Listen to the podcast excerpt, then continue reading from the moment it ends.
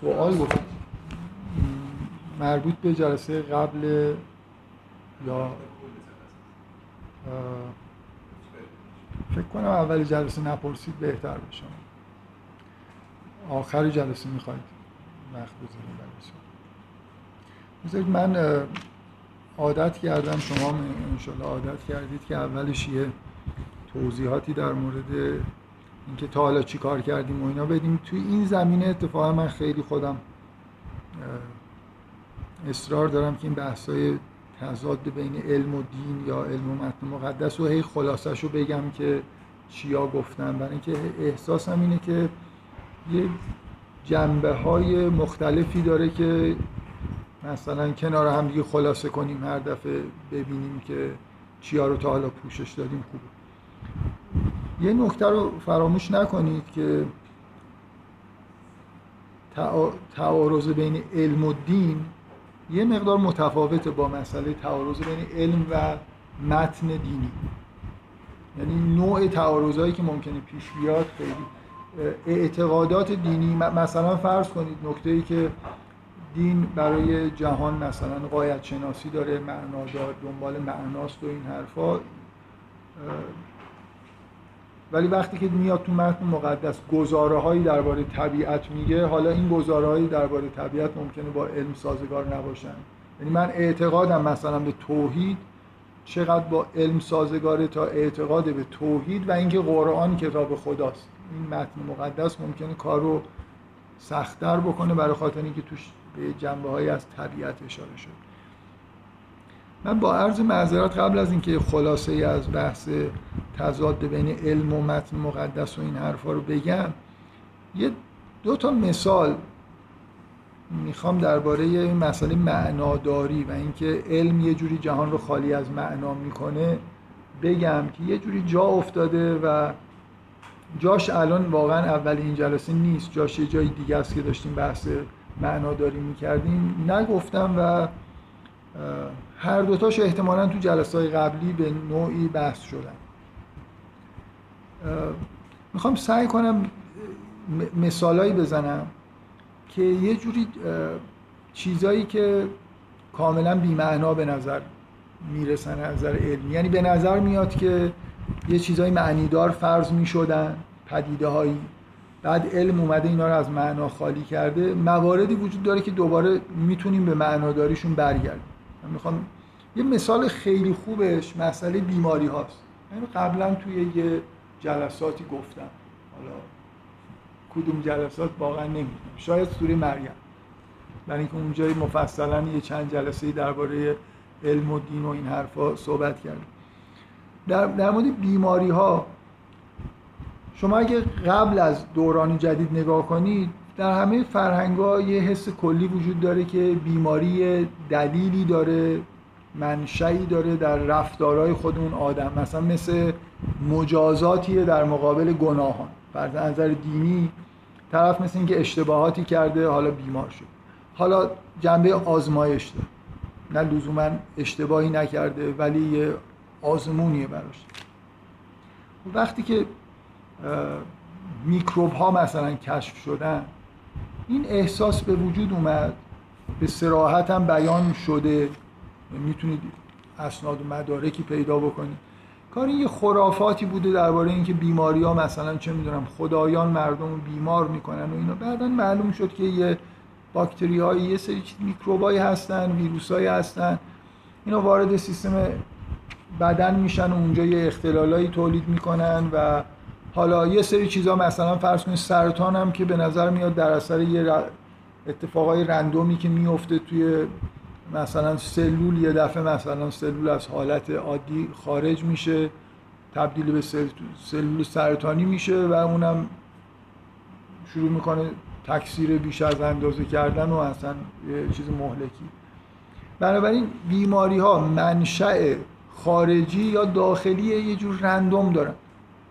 الان یه ویروسی مثلا توی هوا هست وارد بدن یه نفر میشه وارد بدن یه نفر نمیشه و کلا اینکه اینا پانیشمنت هستن و ربطی به حالتهای درونی آدم دارن. مثلا قدیما می‌گفتن که اگه یه نفر فلان حالت بهش دست بده مثلا سرما می‌خوره. سرماخوردگی نتیجه اینه که طرف فکر کنم یه در متون قدیمی شاید در احادیث هست که مثلا یه چیز این شکلی من شنیدم. یه رگ دیوانگی هست که اگر به جنبه آدما سرما می‌خوره. سرماخوردگی نتیجه اینه که طرف یه وارد یه فاز روانی جدیدی شده. یه انحرافی رو مثلا انگار داره تجربه می‌کنه نتیجهش یه بیماری. خب بعدا فهمیدیم که نه ویروس سرماخوردگی رو شناختیم فهمیدیم عامل سرماخوردگی ویروس سرماخوردگیه. نه اینکه طرف مثلا دیوان حالت دیوانگی باعث شده که این عوارض درش ایجاد بشه. ده ها مورد شما در تو متون قدیم می‌تونید پیدا بکنید که بیماری ها رو نتیجه ویژگی های درونی انسان دونستن ولی بعدا فهمیدیم که اینا مثلا منشأ خارجی دارن یا منشأ داخلی مثل سرطان دارن که ممکنه در اثر آلودگی هایی که از محیط وارد شده اون اتفاق بیفته که سلول از حالت طبیعی خارج میشه تحت اشعه تحت مثلا میدان الکترومغناطیسی قوی ممکنه سرطان ایجاد بشه یا خیلی چیزهایی که دارن در موردش تحقیق می‌کنن همچنان. حالا از دهه مثلا 50 60 میلادی این علم جدیدی که به شدت در واقع شکوفا شد ایمونولوژی. اینکه بدن یه سیستم ایمنی داره.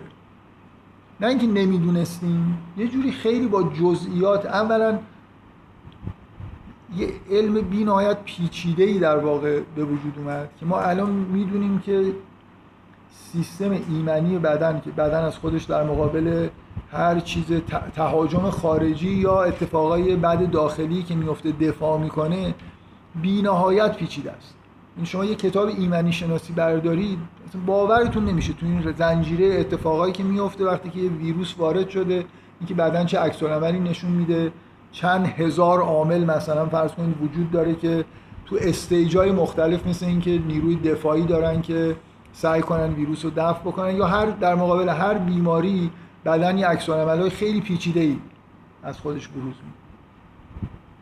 خب کم کم پزشکی در واقع فکر می‌کنم به طور کامل به این نتیجه رسید که مسئله این نیست که یه باکتری عامل این بیماری هست یا یه ویروس عامل این بیماری هست. مسئله اصلی اینه که سیستم بیماری وقتی ایجاد میشه که سیستم دفاعی بدن در مقابل اون ویروس یا باکتری شکست بخوره.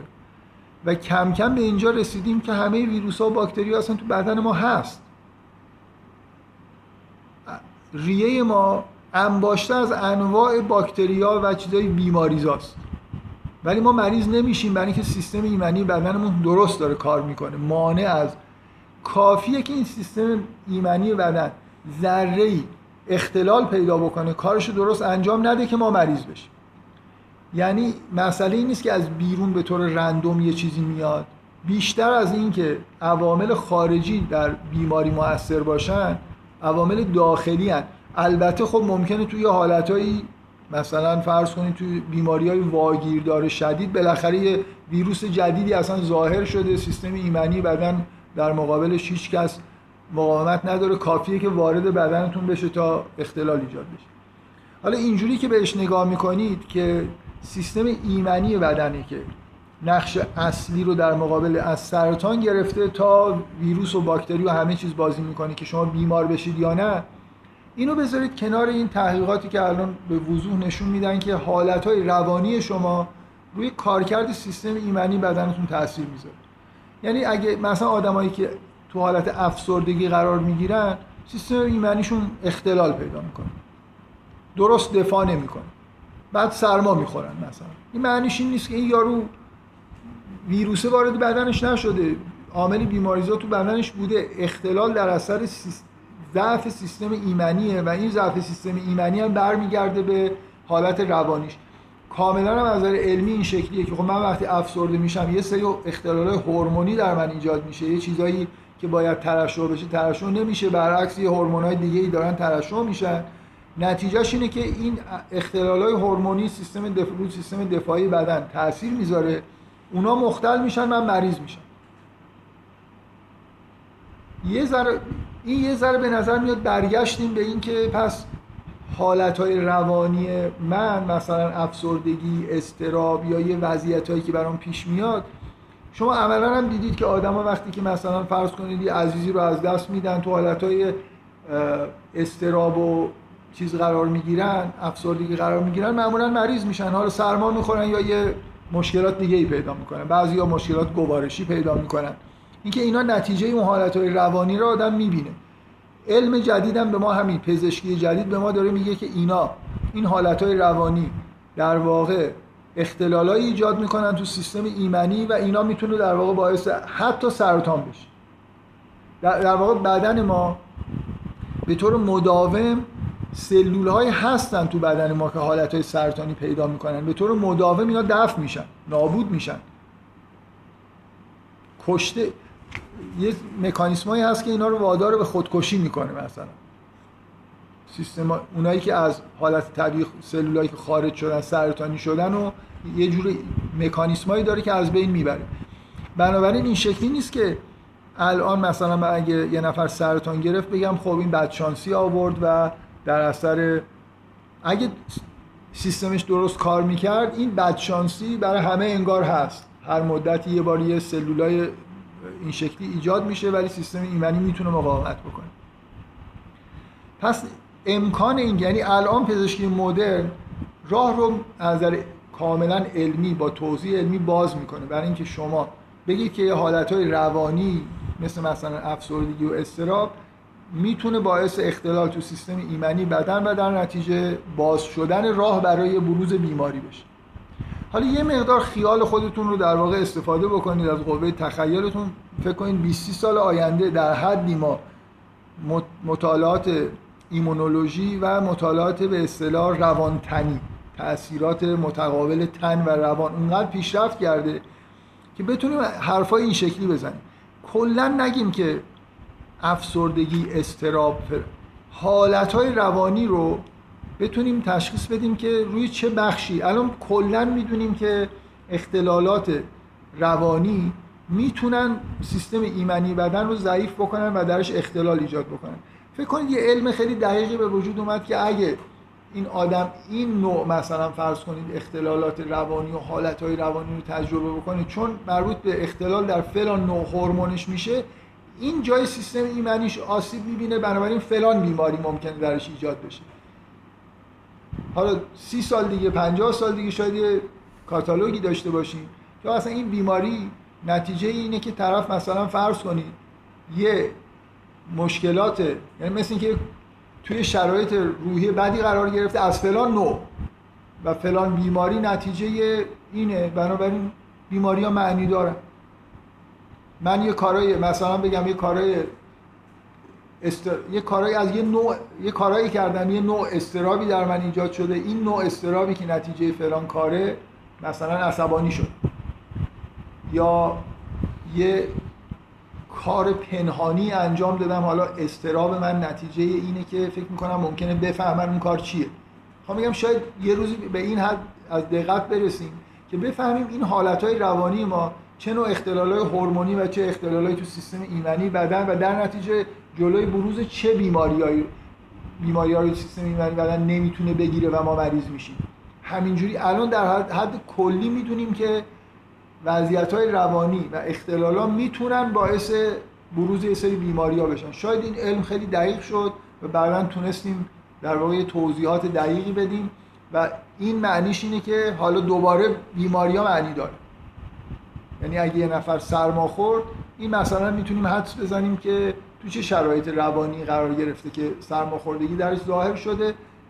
البته تخیل من اینجوری نیست که دیکشنری داشته باشیم بگیم این بیماری یعنی اون حالت. ولی اینکه بالاخره ارتباط های دقیق تری پیدا بکنیم بین اینکه طرف چیکار کرده چه حالت روانی رو داره تجربه می‌کنه و چه بیماری این مفید بودنش از این جهته که شما برعکس می‌تونید حالا از روی بیماری بگید که این احتمالاً شاید یه همچین مشکلاتی داره و منشأ بیماری رو در واقع با یه جور روان درمانگری حلش بکنید آدمی که زیادی مریضیایی می‌گیره شاید منشأش اینه که اختلال روحی داره که اونو باید درمان کرد. نه اینکه بهش قرص بدیم و به اصطلاح درمان علامتی بکنیم.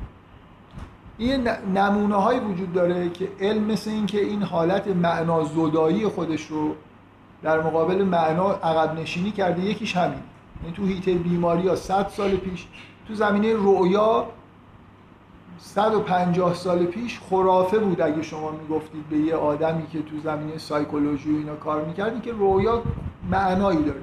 رویا نتیجه یه, یه سری تأثیرات حسیه که توی زمان خواب مثلا ایجاد میشه. هیچ ربطی هم به هیچی نداره قابل مطالعه هم نیست. فروید اینو قابل مطالعه. در حالی که قبلش چیه؟ قبلش اینه که رویا معنی داره خیلی مهمه تعبیر داره و این حرفا. من رویا چون اونقدر روانکاوی ساینس به من معنای دقیقش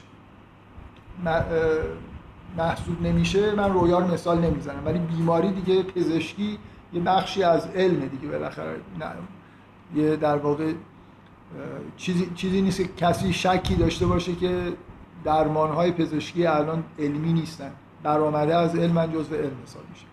یه مثال دیگه که اینو مطمئن نیستم گفتم یا نه ولی خودم خیلی دوستش دارم اینه که یه مدت پیش متوجه شدن که با توجه به ویژگی های جو زمین اصلا قابل توجیه نیست که سائقه به زمین برخورد بکنه. نمی‌دونم اینو گفتم یا گفتم. بس مختصر میگم دیگه اگه جای دیگه می. و نهایتا یه تئوری به وجود اومده که علتش اینه که خب عایقه دیگه. این چجوری الکتریسیته از توی یه چیز نارسانا از اون بالا مثلا تا زمین طی می‌کنه میاد به زمین برخورد می‌کنه. این مسیر طولانی معقول نیست. یعنی از نظر فیزیکی به نظر من ممکن نیست. تئوری که الان فکر می‌کنم تئوری غالبه اینه که انفجارهایی که توی ستاره ها مثلا در اثر مرگ یه ستاره اتفاق میفته اشعه ایکس خیلی قوی تولید میشه و اونا به طور مداوم جو زمین به وسیله این اشعه های ایکس مثل اینکه داره بمباران میشه. اگر پدیده رعد و برق همزمان بشه با هجوم یه سری از این در واقع بارش های اشعه ایکس که اینا وقتی عبور می‌کنن از جو یه مسیرهایی رو باز می‌کنن که رسانا میشه.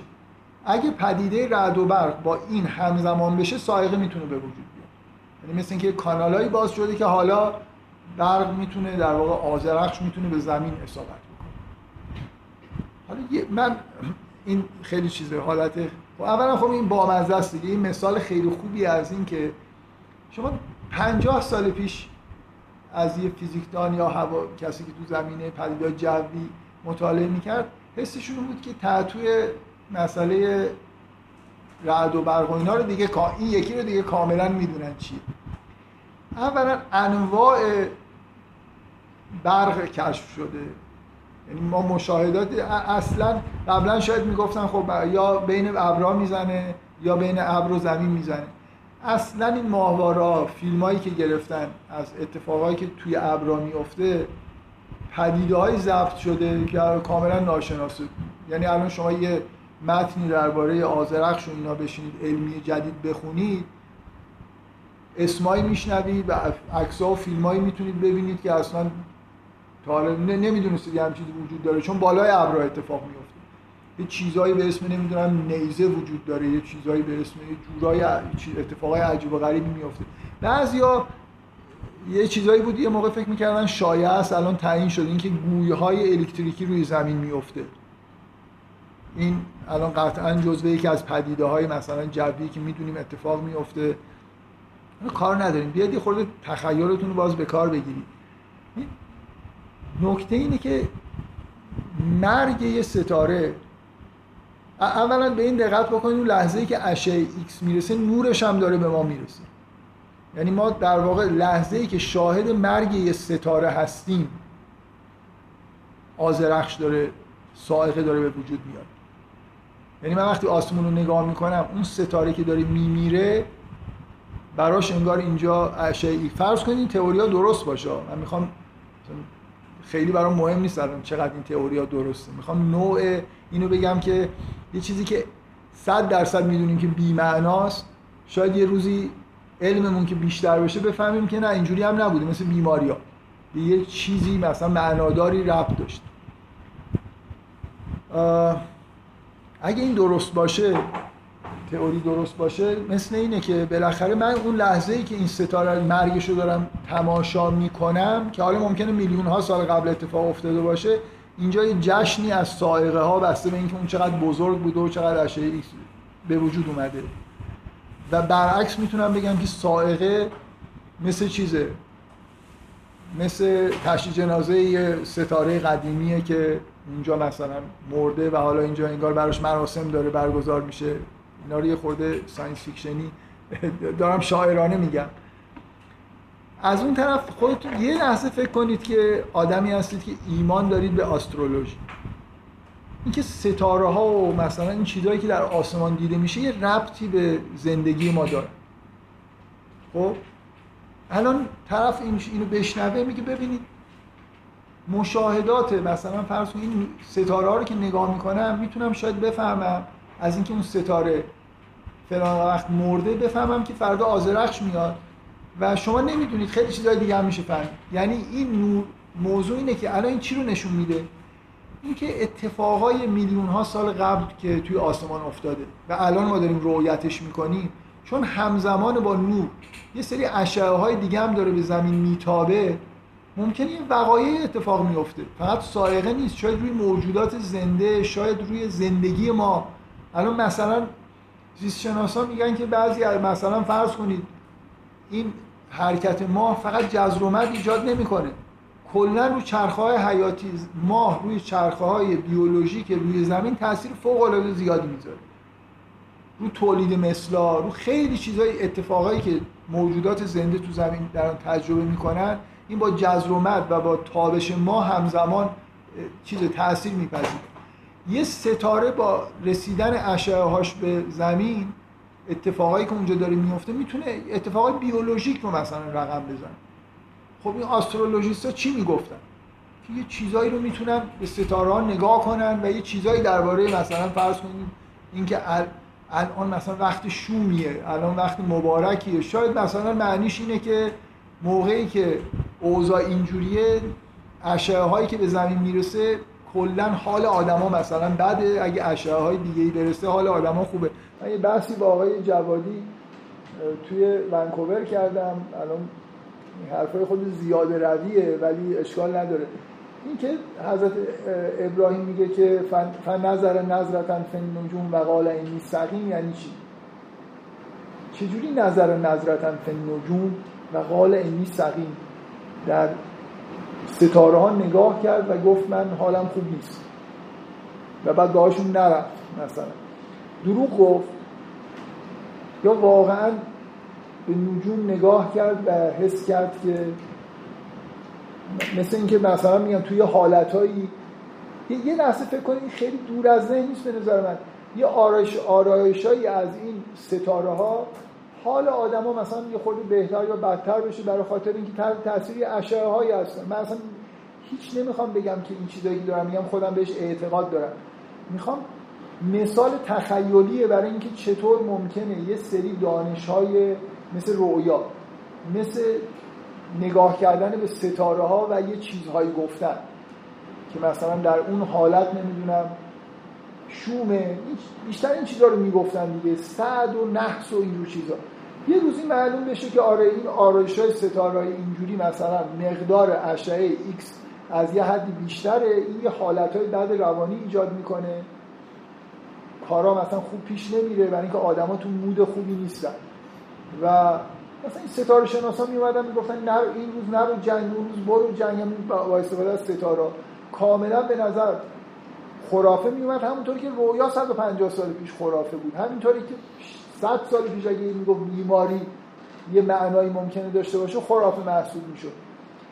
به نظر من خیلی فعالیت خوبیه که یه نفر این عقب نشینی های علم در مقابل اون چیزایی رو که خرافه اعلام کرده و بعد کم کم دوباره داره برمیگرده رو جمع آوری بکنه. ببینیم چند تا صد مورد شاید بشه پیدا کرد که مسخره کردن یه چیزی رو از دانش های قدیم از اعتقادات مردم از چیزایی که عموما مردم فکر می‌کردن اینجوریه که معنایی رو در واقع به یه پدیده نسبت می‌دادن. و بعد بعضی مدتی معلوم شده که خیلی حالا یا مثل بیماری معلوم شده واقعا. یا مثل یه چیزایی میشه فرض کرد که راه بازه برای اینکه معلوم بشه. من اصلا نمی‌خوام بگم که الان آسترولوژی معنا داره یا نه. ولی وقتی میشنوم که ماه روی چرخهای حیاتی زمین تاثیر می‌ذاره مرگ ستاره آزرخش می‌تونه ایجاد بکنه و این حرفا مثلا این خیلی چیزای دیگه ممکنه بعد از این مدت کشف بشه.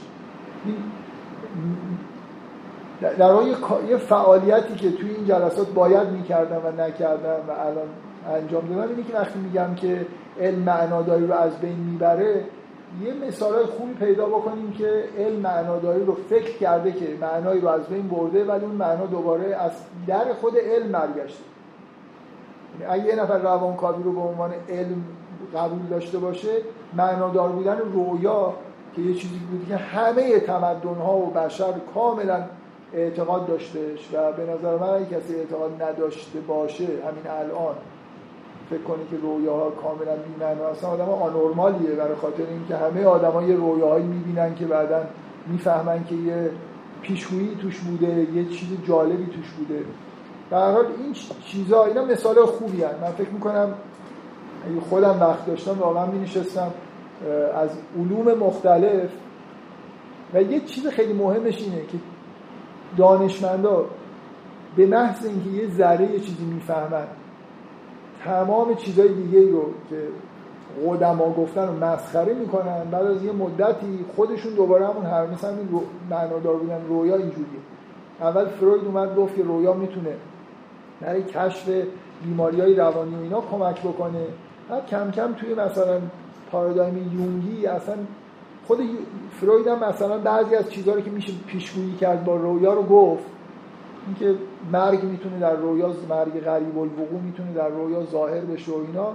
بعد دیگه یونگ اومد عملا تبدیلش کرد به همون چیز قبلی. یعنی اصلا شما از رویا به طور طبیعی می‌تونید در پیشگویی حوادثی که براتون حتی اتفاق میفته و اینا یه جوری استفاده بکنید. و خب حالا تئوری یونگ قطعا جزء science به طور قطع نمیشه گفت جزء science ولی یه راهی باز شده که الان من می‌تونم به تعبیر رویا معتقد باشم حتی اینکه با اصطلاح یونگی رویای بزرگ اگه قبول داشته باشیم پادشاه مصر می‌تونه درباره 15 سال مثلا کشاورزی مصر هم حتی رویا ببینه آیندهش که چجوری رو حالا یونگ سعی می‌کنه توجیه علمی براش بیاره ممکنه از بعضی قابل قبول باشه در حال موارد زیادی از فیزیک و از هواشناسی و نمی‌دونم پزشکی و اینا میشه پیدا کرد که این روند خالی کردن از معنا و بعد دوباره بازگشت معنا رو بتونیم در واقع یه جوری پیدا کنیم. دقیقا اینجوریه که اون قسمت خالی شدن معنا مال وقتی که کم می‌دونیم یه خود بیشتر که میدیم جلو می‌فهمیم که نه. می‌تونسته در واقع اون علم شهودی که مردم داشتن درست بوده. که میفهمیدن که بیماری به حالتهای روانی ربط داره یه لحظه مثل اینکه یه دو اینو خرافه دونستن ولی بعد حالا می‌بینن که می‌تونه ربط داشته باشه. حالا من اعتقادی به استرولوژی ندارم. فقط اینو بگم که فکر می‌کنم که ولی خب تخیلات قوه خیال من تحریک میشه با شنیدن این فکتا که ماه تاثیر می‌ذاره. مرگ یه ستاره در میلیون ها سال میلیارد ها سال قبل تاثیر می‌ذاره روی واقعی که الان در جو زمین داره اتفاق میفته اینا خیلی خیال انگیزه. آدم ذهنش خیلی جا خب این ببخشید این کاملا یه قطعه ای بود از سه چهار جلسه قبل که جا مونده بود. من به دلایلی امروز یادداشتش کردم. اول می‌خواستم لابلای مطالب بگم میگم تقلب دیگه واقعیتش اینه که این مال اینجا نیست. مال تعارض علم و دینه نه علم با متن مقدس. و الان اینجا آوردمش. اگه سوالی در مورد این مسائلی که گفتم هست بگید. و یعنی من اون خلاصه ای که می‌خواستم از کاری که تا حالا کردیم انجام بگم و بگم و وارد ادامه بحث بشم. بفرمایید. شما این به عقب نشینی علم قبول بکنیم خب کار درسته. واقعا که علم یه چیزی ببخشید یه لحظه اجازه بدید. واقعا ما یه واژه لازم داریم. برای این حرفایی که در حاشیه علم زده میشه علم که نمیاد بگه که مثلا بیماری معنی داره یا نداره. علم کار خودشو داره می‌کنه. پزشک داره میگه که آقا این ویروس این بیماری رو ایجاد کرد. تعبیر این که بیماری معنا ندارد اینا این جزء علم پزشکی نیست. ما واژه لازم داریم برای حرفایی که یه عده‌ای با استفاده از نتیجه علم میگن و تو مقالات علمی نوشته من مقاله ای نمی‌تونم پزشکی چاپ کنم تحت عنوانی که بیماری ها بی‌معنا هستن. هیچ ژورنال پزشکی همچین مقاله رو قبول نمی‌کنه. ژورنال پزشکی قبول می‌کنه که شما مثلا همبستگی بین فلان نمی‌دونم مثلا اعلام بکنید که این ویروس عامل این بیماری. ویروسش رو کشف کردم. اعمال بکن... اعلام بکنید که فلان بیماری ژنتیک عامل مثلا فلان بیماری. خب؟ اینا این چیزی که یا مثلا روش درمانی جدیدی اعلام بکنید. این داروها رو مثلا فرض کنید. کشف کردید. بیاید مثلا document بذارید و بعد مقاله گزارش بنویسید. کسی نتیجه فلسفی اینا در واقع یه جور اظهار نظرهای فلسفی و خارج از علم هم که توسط دانشمندا یا کسایی که مطالعات علمی دارن انجام میشه. کلا نمونهش هم مسئله است که آیا علم معنا زدایی می‌کنه یا نمی‌کنه؟ علم علم کار خودش می‌کنه. مثلا کار نداره به اینکه معنا وجود علم کار نداره به اینکه خدا هست یا نیست. علم کار به این نداره که فرشته هست یا نیست یا موجودات ماورای طبیعی وجود دارن. همینطور علم کار نداره به اینکه معنایی وجود داره یا نداره. تحقیقات علمی خیلی روشن دارن کار خودشون می‌کنن. ولی خب اینکه حس بی‌معنایی میده آره. خب من اگه مثلا فرض کن حسم این باشه که سر... اگه من به عنوان دانشمند اعلام کنم که سرطان این چیز رندومه. یه همین پارسال یا دو سال قبل توی نیچر یه مقاله که خیلی سر و صدا کرد چاپ شد که عنوانش همین بود که مثلا کنسر بدشانسیه. یعنی حالا بعد سرش کلی بحث شد. آیا نتیجه این به تحلیلی که انجام داده از آمار اینا درست هست شما فکر کنید که کنسر بدشانسیه. یعنی توی چیزی همینطوری یه سلولی در اثر یه اتفاقی مثلا سرطانی میشه. یا نه؟ اینجوری نگاه کنید یا نه؟ بگید که سیستم طرف یه حالت روانی داره که نتیجهش ضعف سیستم ایمنی بدن در مقابل این پدیده که روزانه یا ماهانه داره در بدن ما اتفاق میفته چون نتونسته دفع بکنه سلولو. تحقیقات علمی مستقیما بر حرف فلسفی چیزی نمی‌زنن ولی یه حال و هوایی ایجاد می‌کنن که دانشمندا یا مثلا فرض کسایی که با دانش آشنا اینجور حرفا رو می‌زنن. بر پای انگار دارن از علم نتیجه می‌گیرن. باید یه خورده بین این دوتا لایه فرق بزنیم همه نتایج فلسفی علم توی لایه دوم علم کار خودش رو داره.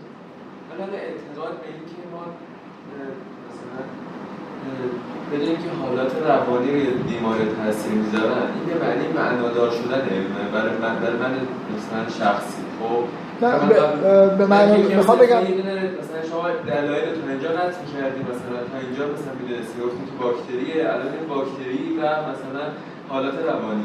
خب اون حالت معناداری که قبلش مثال زدید که مثلا برای حکمای قدیم که مثلا آزمایش الهی بوده یا مثلا نه معناداری به این معنا من یه آیا الان راه باز هست برای اینکه من بگم من یه گناهی کردم و این بیماری پانیشمنتشه تنبیهشه؟ آره. راه باز.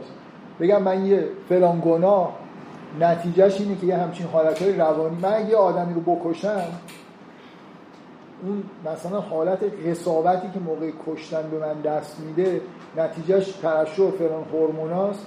این بخش سیستم ایمنی مختل میشه.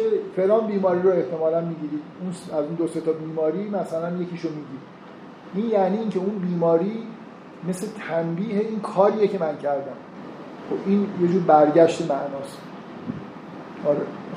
من اصلا نمی‌خوام الان این چیزایی که میگم و باور بکنید مسئله اینه که راه وقتی که مسئله سیستم ایمنی و قوی ضعیف شدنش در اثر یه سری مسائل هورمونی پیش میاد نتیجهش اینه که شما راه برای اینکه دوباره معنا برگرده هست همونطوری که در مورد رویا اتفاق افتاده و خیلی چیزایی دیگه. من نکته ای که می‌خوام بگم اینه که اون حس همونطوری که تو نظریه تکامل در واقع این جاش اونجا بود باید می‌گفتم.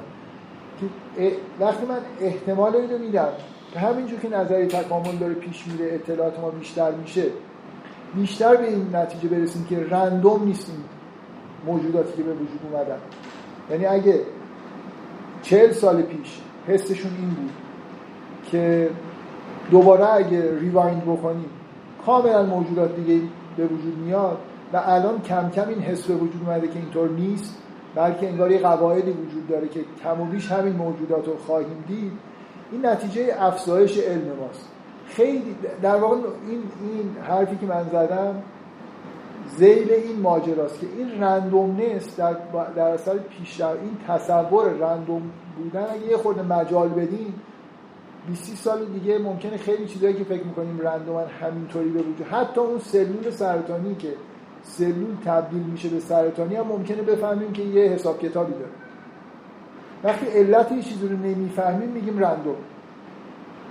درست؟ یه خورده باید و بعد وقتی رندوم شد میگیم بی‌معناست. من هم روی این مناقشه کردم که رند وجود یه پروسه رندوم یه بخشش اگه رندوم باشه معنیش این نیست که دیزاین یا معنایی وجود نداره. از طرف دیگه اصلا معلوم نیست که اون رندوم باشه. این حرفایی بود که جلسه آخر تو تکامل زد. اینا مثالایی از جاهای دیگه است. فکر می‌کنیم همینجوری تصادفا مردم مریض میشن؟ نه. ممکنه قواعدی داشته باشه. قواعدی که کاملا به شرایط روحی آدما. معناداری به این معنا. قدیم فکر می‌کردن که بیماری ها به شرایط روحی وابسته است به کارهایی که آدما کردن وابسته است یا با عرض معذرت به کارهای اجدادشون هم وابسته است. الان ما می‌دونیم که یه ژنهایی به ارث می‌رسه که ممکنه عامل بیماری باشن. یه یهودی ها در تورات اگه اشتباه نکنم الان یه لحظه یه لحظه شک کردم که روایات یهودیه یا متن تورات. که یه نفر اگه کار بدی بکنه تا هفت نسل تنبیه می‌کنه خدا ولی کار خوب تا ابد مثلا میمونه در نسلش. خب حالا یه نفر بیاد بگه آره یه نفر یه کار بدی که می‌کنه ممکنه روی مثلا چه می‌دونم ژن هایی که به ارث بردن تاثیر می‌ذاره. ما خیلی چیزا رو نمی‌دونیم و همینجور که علم پیش میره حساب کتاب داره بیشتر میشه. یعنی من می‌خوام بگم این مثال بیماری من نتیجه پیشرفت علمه. من یه چیزی رو صد درصد فکر می‌کردم دیگه فهمیدم که رندومه. الان صد درصد احساسم این شده که نه. به خود طرف بیشتر بیماری بستگی داره تا عوامل خارجی. و حالا هم تحولات ادامه داره یعنی پزشکی. ما, ما اطلاعاتمون در مورد بدن خودمون با عرض معذرت. برید دکتر. ولی فکر نکنید می‌دونه که شما چتونه و می‌دونه که این دارویی که به شما میده تاثیرش چیه و چجوری داره عمل می‌کنه. وحشتناک اطلاعات ما درباره بدنمون بیماریا ضعیفه. ولی خب اگه اینو بگن شما میرید دکتر ممکن بگی نرید. بنابراین باید نگن دیگه. من خودم هم میل ندارم مثلا فرض کنید بیام جهل دانش پزشکی در مورد مثلا فرض کنید بیماری ها رو به رخ چیز بکشم توی چی میگن؟ تشویش اذهان عمومی ایجاد بکنم. برای اینکه بهتر مردم دکتر برن. بالاخره نرن بدتره تا اینکه خب بگذاریم. بذارید اینشون بحث حاشیه کشش ندیم یعنی در حد دو تا سه تا مثال می‌خواستم بگم که اون توهم معنا زدای علم توی جاهایی با پیشرفت در واقع خود همون شاخه علمی ممکنه در واقع یه عقب نشینی صورت بگیره. یه چیزا خیلی این کار می‌کنم تاثیر گناه بر معرفت بود یعنی تقریبا تو معرفت شناسی کاملا مسلم بود اگه کسی خطای اخلاقی بکنه تو معرفتش حداقل تاثیر داره. مثلا خیلی انکار ما داریم درباره ساینس بحث می‌کنیم. یعنی این نمونهش مثلا آره نمونهش یعنی منظور فیلسوفایی که از این بحث های فلسفه اخلاق می‌کنن که شما خیلی علاقه مندید بهشون من اصلا علاقه من نیستم و مدام این تعارض تعارض بین بنده و ایشون جو علم و دین با هم دیگه تعارض دارن. آره این این جزء عقب های ساینس نیست. صوفای مثلا یعنی انکارشون تحت تاثیر ساینس بوده. اینکه مثلا این جور روابط رو انکار می‌کردن مثلا چه ربطی داره؟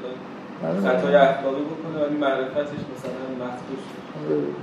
به هر حال یه چیزی که بگذاریم داریم بحث.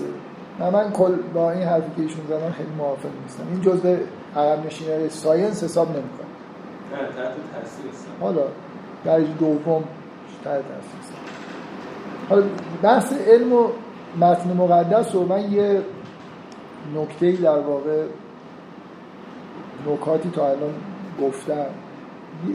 اولین چیز کلا درباره علم و دین این الگوی کلی رو فراموش نکنید. ما یه گزاره علمی فرض کنیم با یه گزاره دینی با هم دیگه تعارض داره.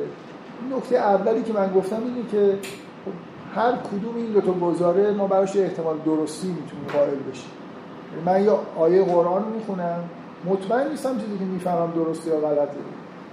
گزاره علمی رو مطمئن نیستم درستی یا غلطه. گزاره علمی رو می‌تونم بر حسب این مقدار اطمینانی که دارم ردبندی بکنم. این برم همینطور.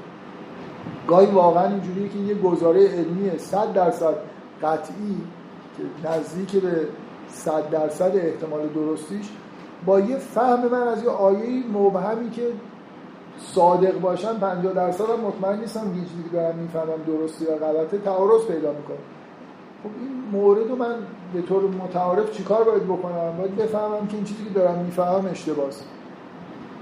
اگه می‌خوام هم به علم اعتقاد دارم هم به دین تعارض رو باید اینجوری رفت بکنم. برعکسش هم ممکنه.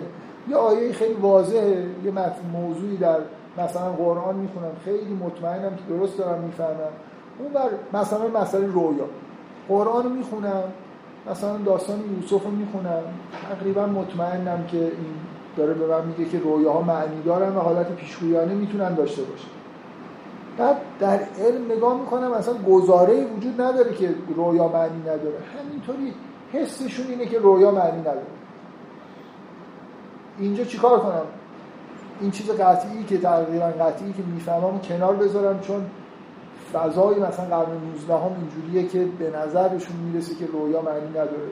معلومی که اگه آدم منصفی باشم اینو نگه میدارم. اونو فعلا میگم که احتمالا درست نیست. اینا بعدا خواهند فهمید.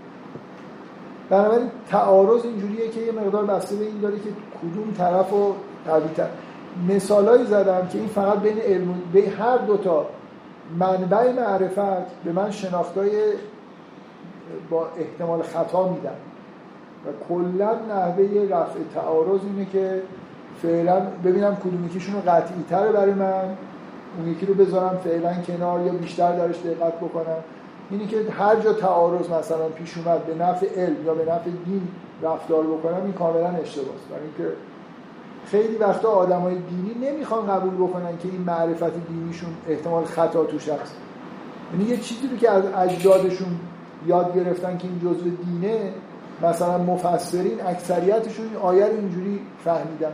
خب اکثر بگید چه می‌دونم دموکراسی مثلا رأی بگیریم که حالا اگه اکثریت مفسرین اینجوری فهمیدن دیگه همینه باید خودمون رو به کشتن بدیم که یه آیه رو اگه بد فهمیدن هم بگیم که این فهمشون درست بوده. در تمام معرفت ما از متن دینی و هر متنی احتمال خطا وجود داره. کاملا ممکنه بعدا بفهمیم که یه متونی کشف بشن که بفهمیم این واژه اصلا معنیش چیز دیگه بوده ما نمی‌دونستیم. مثلا متون عربی شما فکر کنید یه خمره جدیدی در سرای عربستان پیدا بشه. 50 تا کتاب قبل از عربی اشعار عربی قبل از اسلام کشف بشه. تازه بفهمیم که بابا یه سری واژه ها به این معنا به کار می‌رفته. ما اشتباهی مثلا فرض کنیم معنیش رو و 20 تا آیه مثلا یه دفعه معنیش برای ما عوض بشه. هیچ کس نمی‌تونه در مورد هیچ متنی قاطعانه اظهار نظر بکنه. و همینطور هیچ گزاره علمی هم قطعی نیست بنابراین اینجا این تعارضا در واقع دستگی این داره که کدومش رو در چیز کنیم. یه مثالی هم زدم در مورد اینکه خودمون آزمایش رو انجام بدیم یا یه متن مخدوشی داشته باشیم که از قبل یه بحثایی با استفاده از مدل لاکاتوشی یه, یه جوری احساسم این اون بحث اول تموم شد این خلاصه خودم رو دارم زایی می‌کنم. راه درست که این خلاصه گویی رو بذارم کنار. بریم درس های ادامه بدیم جلسه دیگه اولش این خلاصه رو بگیم.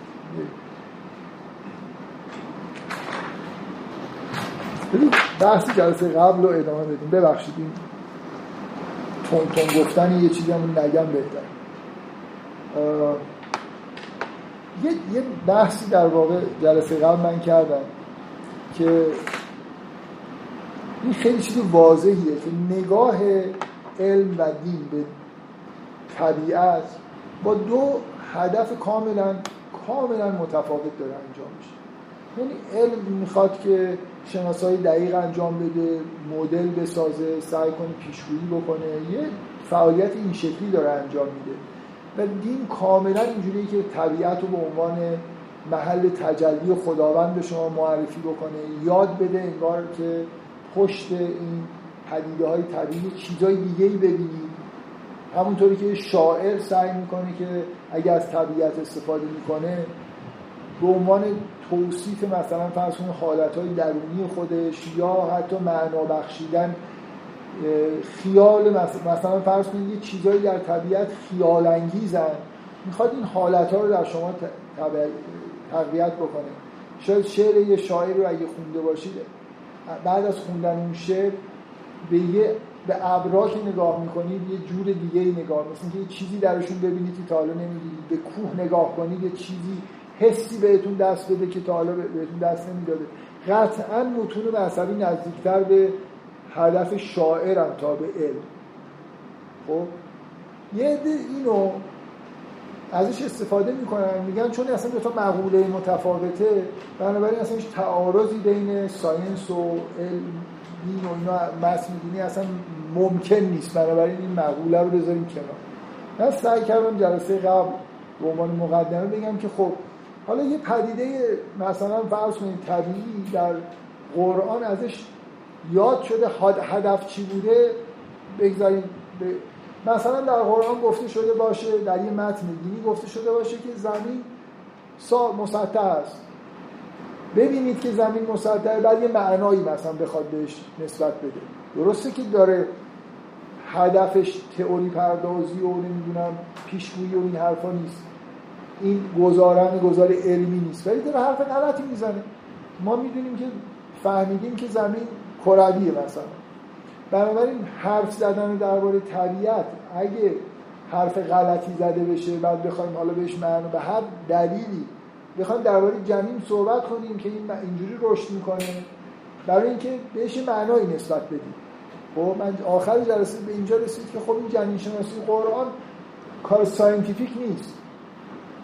می‌خواد مثلا شما رو متوجه سابقه وجود خودتون بکنه متوجه آخرت بکنه در یه جای خیلی واضح ولی اگه غلط گفته باشه اصلا جنین این مراحل رو طی نمی‌کنه خب این ایراد داره دیگه. بنابراین ارجاع به طبیعت درسته که اهداف متفاوتی ممکنه داشته باشیم ولی بالاخره داره یه چیزی از طبیعت رو در حرف می‌زنید چرا حرف غلطه؟ شاید میگه زمین صافه شاید میگه دنیا در 6 روز مثلا خلق شده یا خیلی چیزای دیگه که ما می‌دونیم اینا غلطن. بنابراین تعارض می‌تونه پیش بیاد. در واقع نکته اینه. تعارض یه عده اینجوری می‌خوان مثلا اینو بپیچونن که همه چیزایی که تو علم هست تئوری و حالا مثلا خیلی معلوم نیست درست باشه و نظریه تکامل و فلان. چون بحث تئوری نیست. بحث اینه که ما می‌دونیم زمین کرویه. یعنی می‌دونیم که آسمان ها مثلا فرض کنید کهکشان ها چجوری هست اینا رو دیگه دیدیم. یعنی علم باید من مدام رو این تاکید می‌کنم. علم فقط تئوری نمی‌سازه. علم تئوری می‌سازه. این تئوری ها منجر به تکنولوژی میشن. تکنولوژی ابزرویشن ایجاد می‌کنه برای ما. ما یه چیزایی رو می‌بینیم که قبلا ندیدیم. ما الان توی جنین رو می‌بینیم رشدشو فیلم برداری کردیم. بکنم فیلم نه, نه ماه. کاملش هم یه جایی توی آرشیو بتونید پیدا بکنید که کلا این جنین رو حالا ما چند دقیقهش که زیاد تو اینترنت هست. که خلاصش رو در واقع پخش می‌کنن. کلش رو شاید فیلم برداری کرده باشن مثلا. حالا نه می‌کنن دیگه کار نداره که یه چیز دوربین انقدر دوربینا دارن کوچیک میشه که می‌تونن بالاخره یه جوری این کار رو انجام بدن. حالا بچه چی در میاد خدا می‌دونه. به هر حال نکته اینه که اینا ابزرویشن هم دیگه. اینا علم رو بگیم نمی‌دونم تئوریان و قطعی نیستن. ما گرد کروی بودن زمین وزن نمی‌دونم ستاره ها آسمان اینکه این افلاک سطوح شیشه ای نیستن که قابل نفوذ نباشن. اینکه نمی‌دونم ستاره ها به آخرین فلک نچسبیدن بلکه خیلی مثلا مسافت های زیادی وجود داره. اینا رو این Big Bang هنوز تئوریه. ولی این چیزا که دیگه تئوری نیست که اینا رو ما با علم با observation انجام بدیم با استفاده. از این سفینه رو فرستادیم رد شده از این افلاک از منظومه شمسی خارج شد. به هیچ شیشه هم برخورد نکردیم. این دیگه این دیگه چیزی نیست که من بخوام بگم ستاره شناسا اینجوری فکر می‌کنن یا تئوریاشون بهشون میگه. این یه چیز واقعیت عملی. پس پس اینجا امکان تعارض هست. اگر به پدیده هایی در متن دینی پدیده های طبیعی اشاره شده باشه که می‌دونیم وجود ندارن یا اینجوری که بهشون اشاره شده نیست. من دو تا مثال دارم. یکی جنین شناسی یکی هفت موضوع سبع سماوات. در هر دو مورد مخصوصا در مورد هفت آسمان قبلش بحثی کردم که این زبان همه متون دینی از جمله زبان شعرا پدیدارشناسان زبان پدیدارشناسی زبان پدیداری نمی‌دونم چی در فنومنال لنگویج یعنی درباره اون چیزی که ما می‌بینیم و بر ما ظاهر میشه دارن حرف می‌زنن.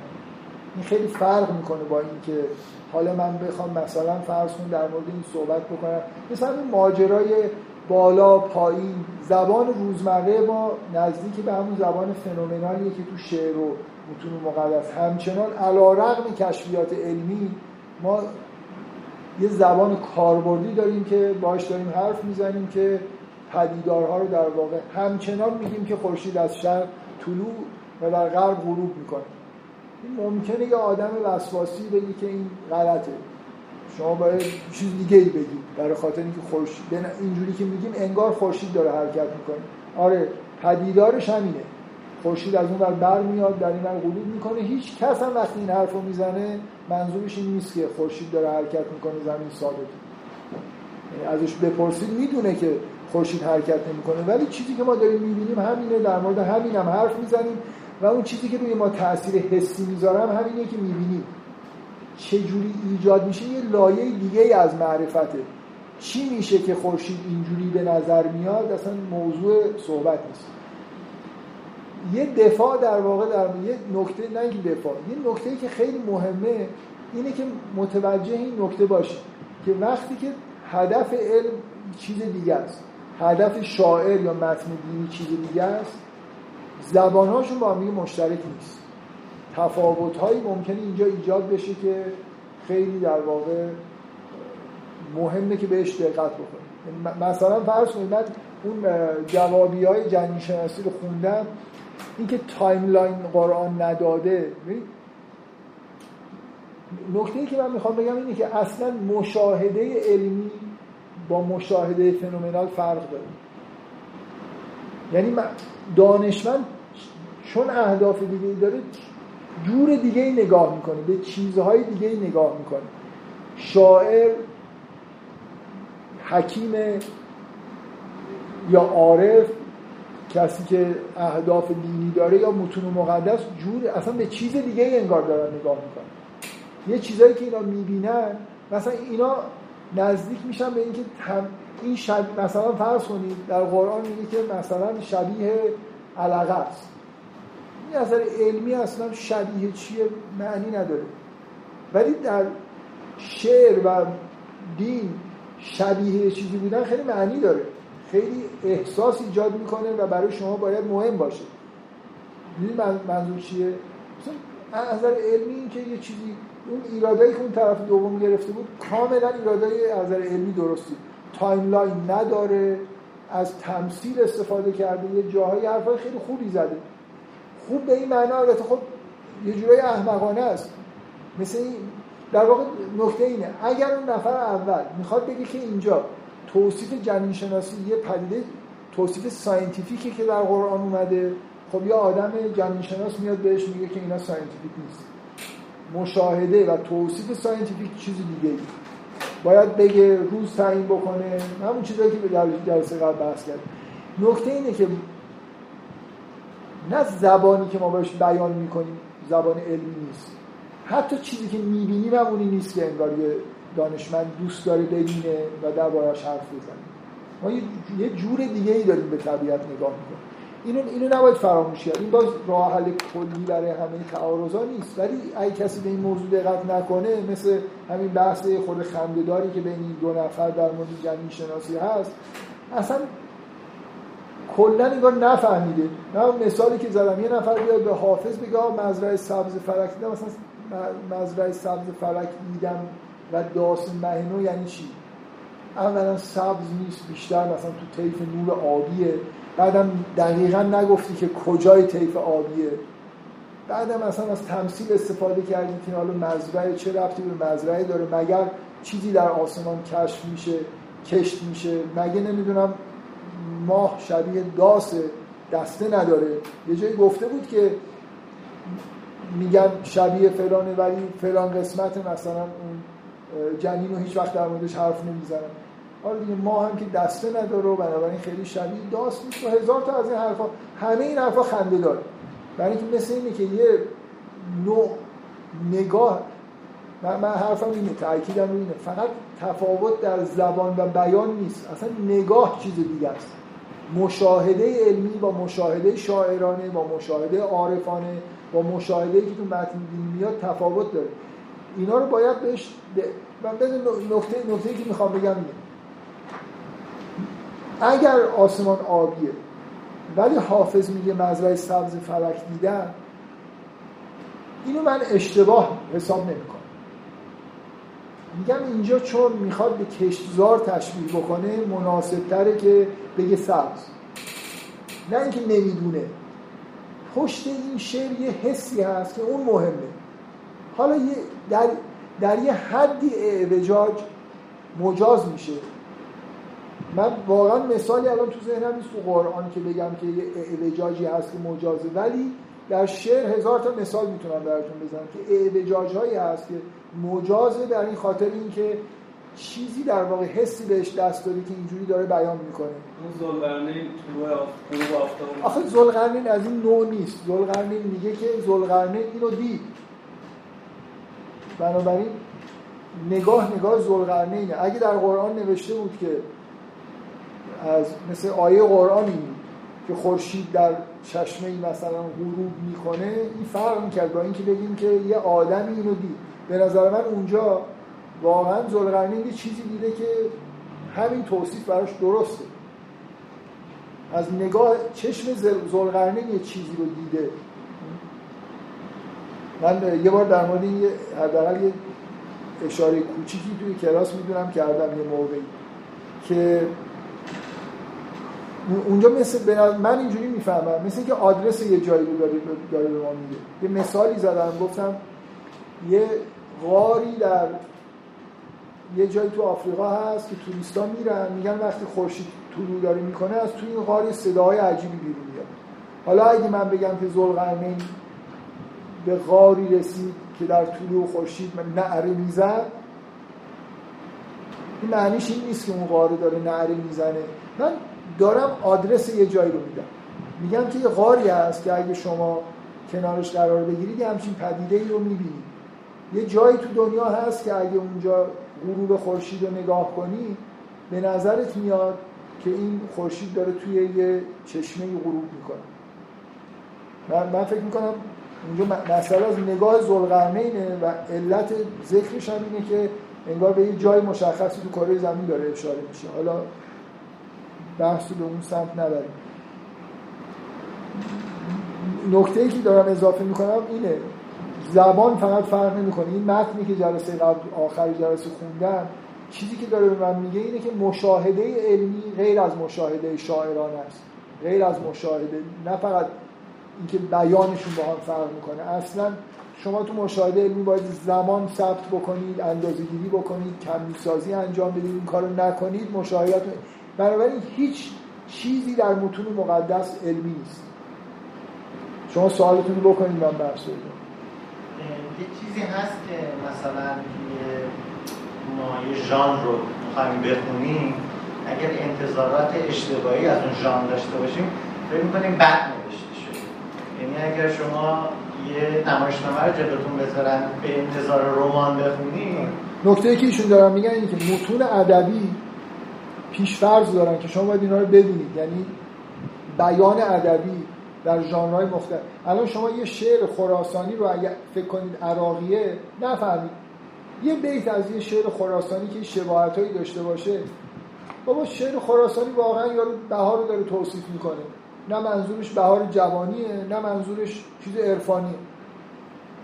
طرف شعر رو اگه نشناسه با پیشفرض اشتباهی کاملا ممکنه یه تفسیر عجوب و غریب از یه شعر مثلا از فرخی سیستانی بده چون فکر کرده که این مال حافظه. من وقتی هر متن رو دارم می‌خونم باید به قولشون ژانرش رو بشناسم.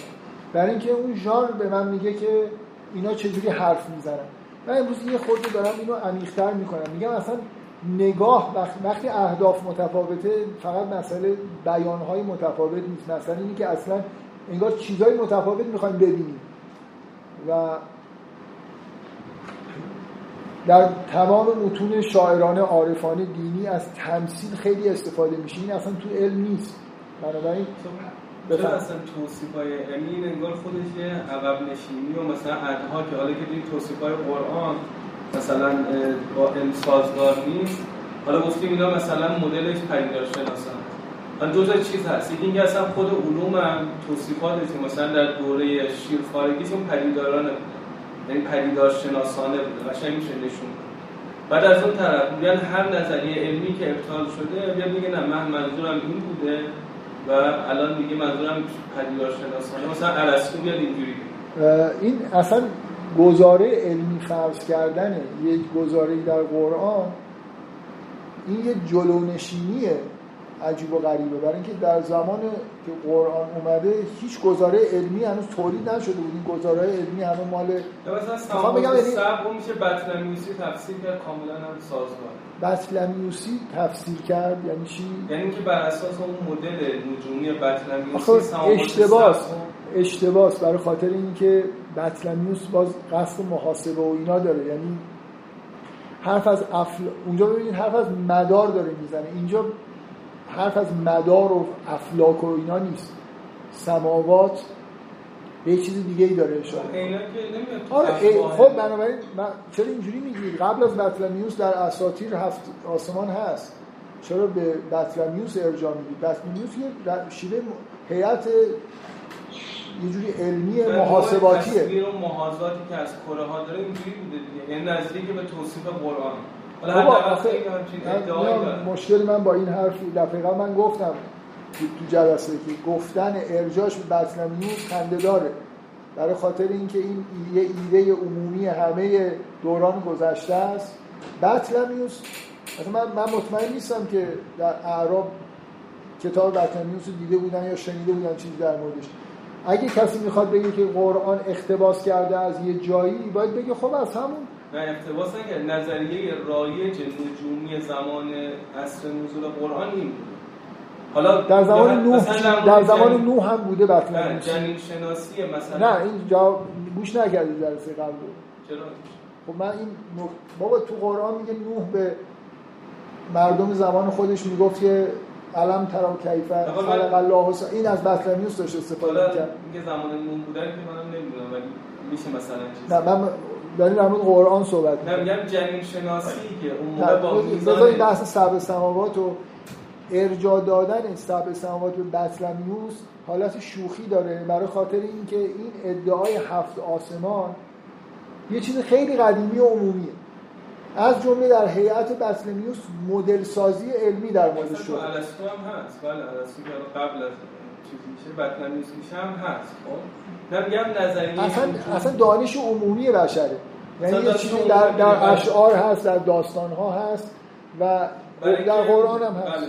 برای خاطر اینکه این دیده می شده دقیقاً اصلا- یعنی اصلا مهم- مهم نیست که در خب- دوره اولیش پدیدار شناسانه بوده. از یعنی و- ا- مثلا ارسطو که توصیف می‌کرده بیشتر نگاهش پدیدار شناسانه بوده. تا مثلا ایده محور مثلا مدل جدیده بعد از مثلا مدل نه. ارسطو پدیدار شناسان نیست. چی رو- چرا این بحثی داریم؟ نه یعنی میگم این انگار اصلا بحث- عقب نشینیه که مثلا تا یه جا الان سازگار نبوده الان مثلا مدل مثلا که بعضی میگن آقا توصیفات قرآن مختص به زمان خودشه. زمانه و زمینه خودشه. الان دیگه کارایی نداره. حالا که کارایی نداره ما- ما ما ما کرد ما حرفمون اینه که پا- پدیدار شناسانه بوده و هست و کارهایی داشته و نه داره میگم دلیل اینکه ما اینا رو الان از حالت علمی بودن میندازیم چیه؟ برای اینکه علمی نبوده. در- واقع سوال برعکس اینه. در صد سال اخیر یه عده اومدن سعی کردن بگن اینا علمیه. جلو نشینی کردن مثلا بگن آقا جنین شناسی کشفیات علمیه. عقب نشینی یعنی چی؟ یعنی 200 سال پیش کسی می‌گفت که اینا گزارهای علمی هست خب بر نیومدن دیگه. اینایی که ادعای علم آقا 500 سال پیش علم وجود نداشته. من نمی- نمی‌دونم شما چی میگید. ادعای این که علم قرآن معجزات علمی داره یه چیزی تو صد سال اخیر به وجود اومده احمد خان هندی و بله. فلان و بیسار و یعنی اینا ادعای پیشروانه ای کرده بودن در قرآن خب. از پسش بر نیومدن حالا که از پسش یه کار در واقع یه کار جاهلانه ای کرده بله. بودن که بله، معلوم شده. نه عقب نشینی در همین من می‌خوام بگم کل ماجرا مال 100 سال اخیر. بله نه حالا میگم این توصیفات علمی قرآن رو ما چه چه, چه مواجهی باش داشته باشیم؟ پدیدار شناس توصیفات علمی کجا بود؟ من حرفم اینه اینا نه، اصلا توصیف توصیفاتی که ادعای علمی بودن در بابت مثل جنین رو یعنی با توجه به تکنولوژی اون زمان جنین رو اینجوری می‌دیدن. این رو هم میشه نشون داد از کتاب های طبی. گوش نکردی اصلا. نمی‌دونم من تعجب می‌کنم از این سوال. در مورد این چیزا صحبت کردیم دیگه نمی‌دونم الان جواب سوالی که دارید می‌کنید مثل اینه که من یه بخشی از حرفایی که زدم و دقیقا تکرار نه. می‌دونم گوش کردم ولی به نظرم این رو اثبات نمی‌کرد که ما اینها رو چرا علمی در نظر نگیریم. بعد خصوصا که ما می‌تونیم نشون بدیم علم در اون نطفه های اولیه‌اش یعنی نطفه اولیه هم نه. در دوران ماضی خودش کاملا نگاهش پدیدارشناسانه بوده به پدیده‌های علمی به پدیده‌های طبیعی به جهان. آه، الان من نمی‌فهمم شما دارید چی میگی. مثلا فرض کنید موضوع هفت آسمان. شما می‌خواید بگید که این هفت آسمان الان به نظر شما پدیدار شناسانه به معنی اینکه این چیزایی که می‌بینیم و داریم توصیف می‌کنیم هست یا؟ می‌دیدیم با اون میزان تکنولوژی که داشتن خب. یا مثلا توصیفاتی که می‌کردن نمی‌شد ازش این ازش در میاد قرآن هم با توجه به زمینه زمینه و زمانه خودش اینو حالا الان ما می‌خوایم بگیم جزء گزاره هایی نیست که در مثلا مقصود قرآن نقش جدی داشته باشه. اصلا, همچین حرفی نمی‌زنیم نه شما نمیگم می‌زنید من نه من, من نمی‌دونم اصلا فکر می‌کنم نمی‌دونم واقعا. فکر کنم یه چیزایی گفتم شما یه بار دیر گوش. واقعا میگم یعنی اصلا نمی- نمی‌دونم الان سوال.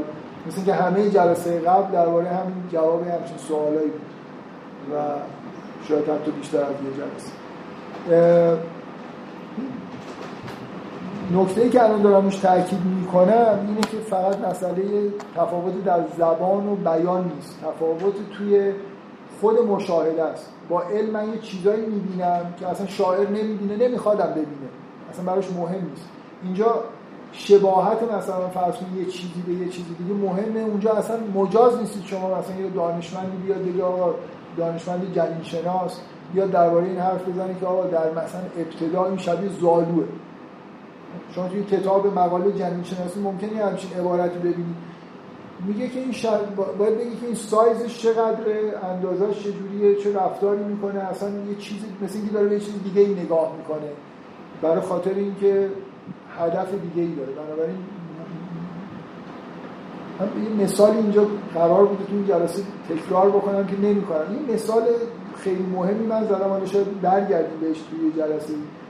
دیدن این تصاویری که بهش میگن تصاویر سه‌بعدی علم واقعیتش اینه. مثل اینه که اون خود اون نقاشی که بدون اینکه اون چیزی که توش هست رو ببینید این جزئیات این چیز رو کار داره.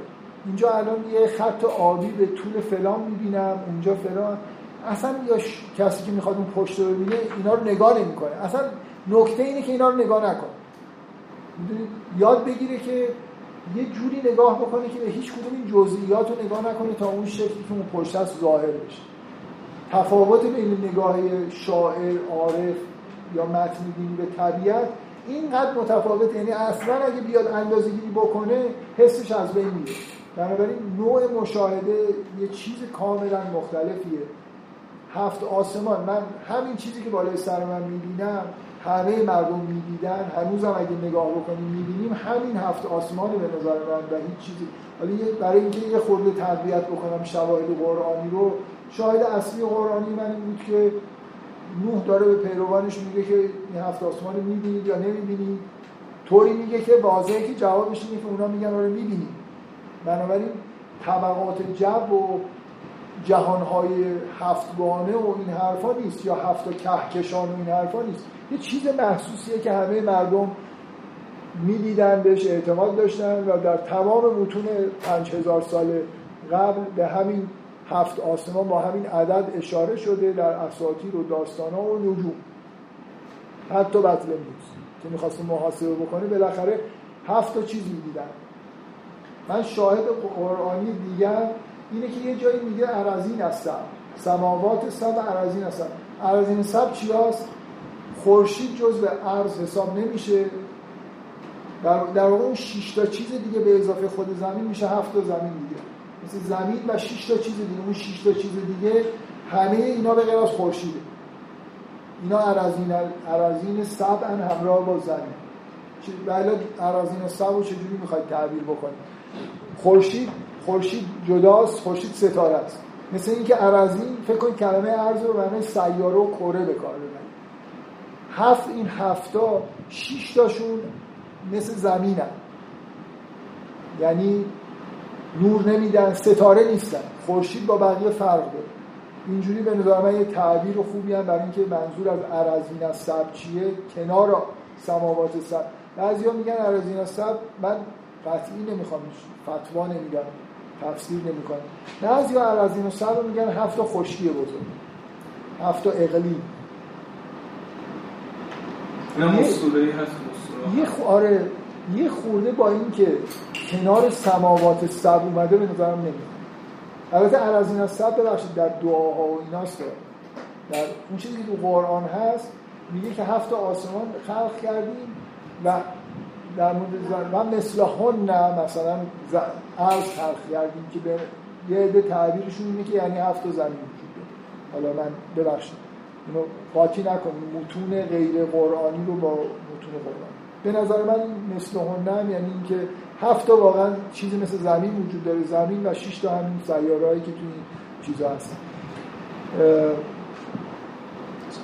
بفهم استفاده از این زبان پدیده رو داریم. یعنی اگه قرآن میومد که بنگر که زمین صاف است. و ما هم واقعا زمین صاف می‌بینیم. اینجا هم باز هم چه توجیه می‌کردیم یا نه؟ اصلا صد درصد. شما در قرآن در مورد زمین میگه که قرآن میگه مثلا کیفه سوته هست. خب؟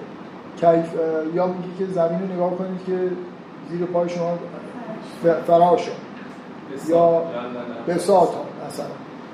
واجه هایی به کار برده میشه که ممکنه یه نفر الان الان که تو ذهن ما این هست که مثل سوال ما اینه که زمین کره است یا مسطحه ممکنه سطحت رو اینجوری بفهمیم که این داره میگه مسطح.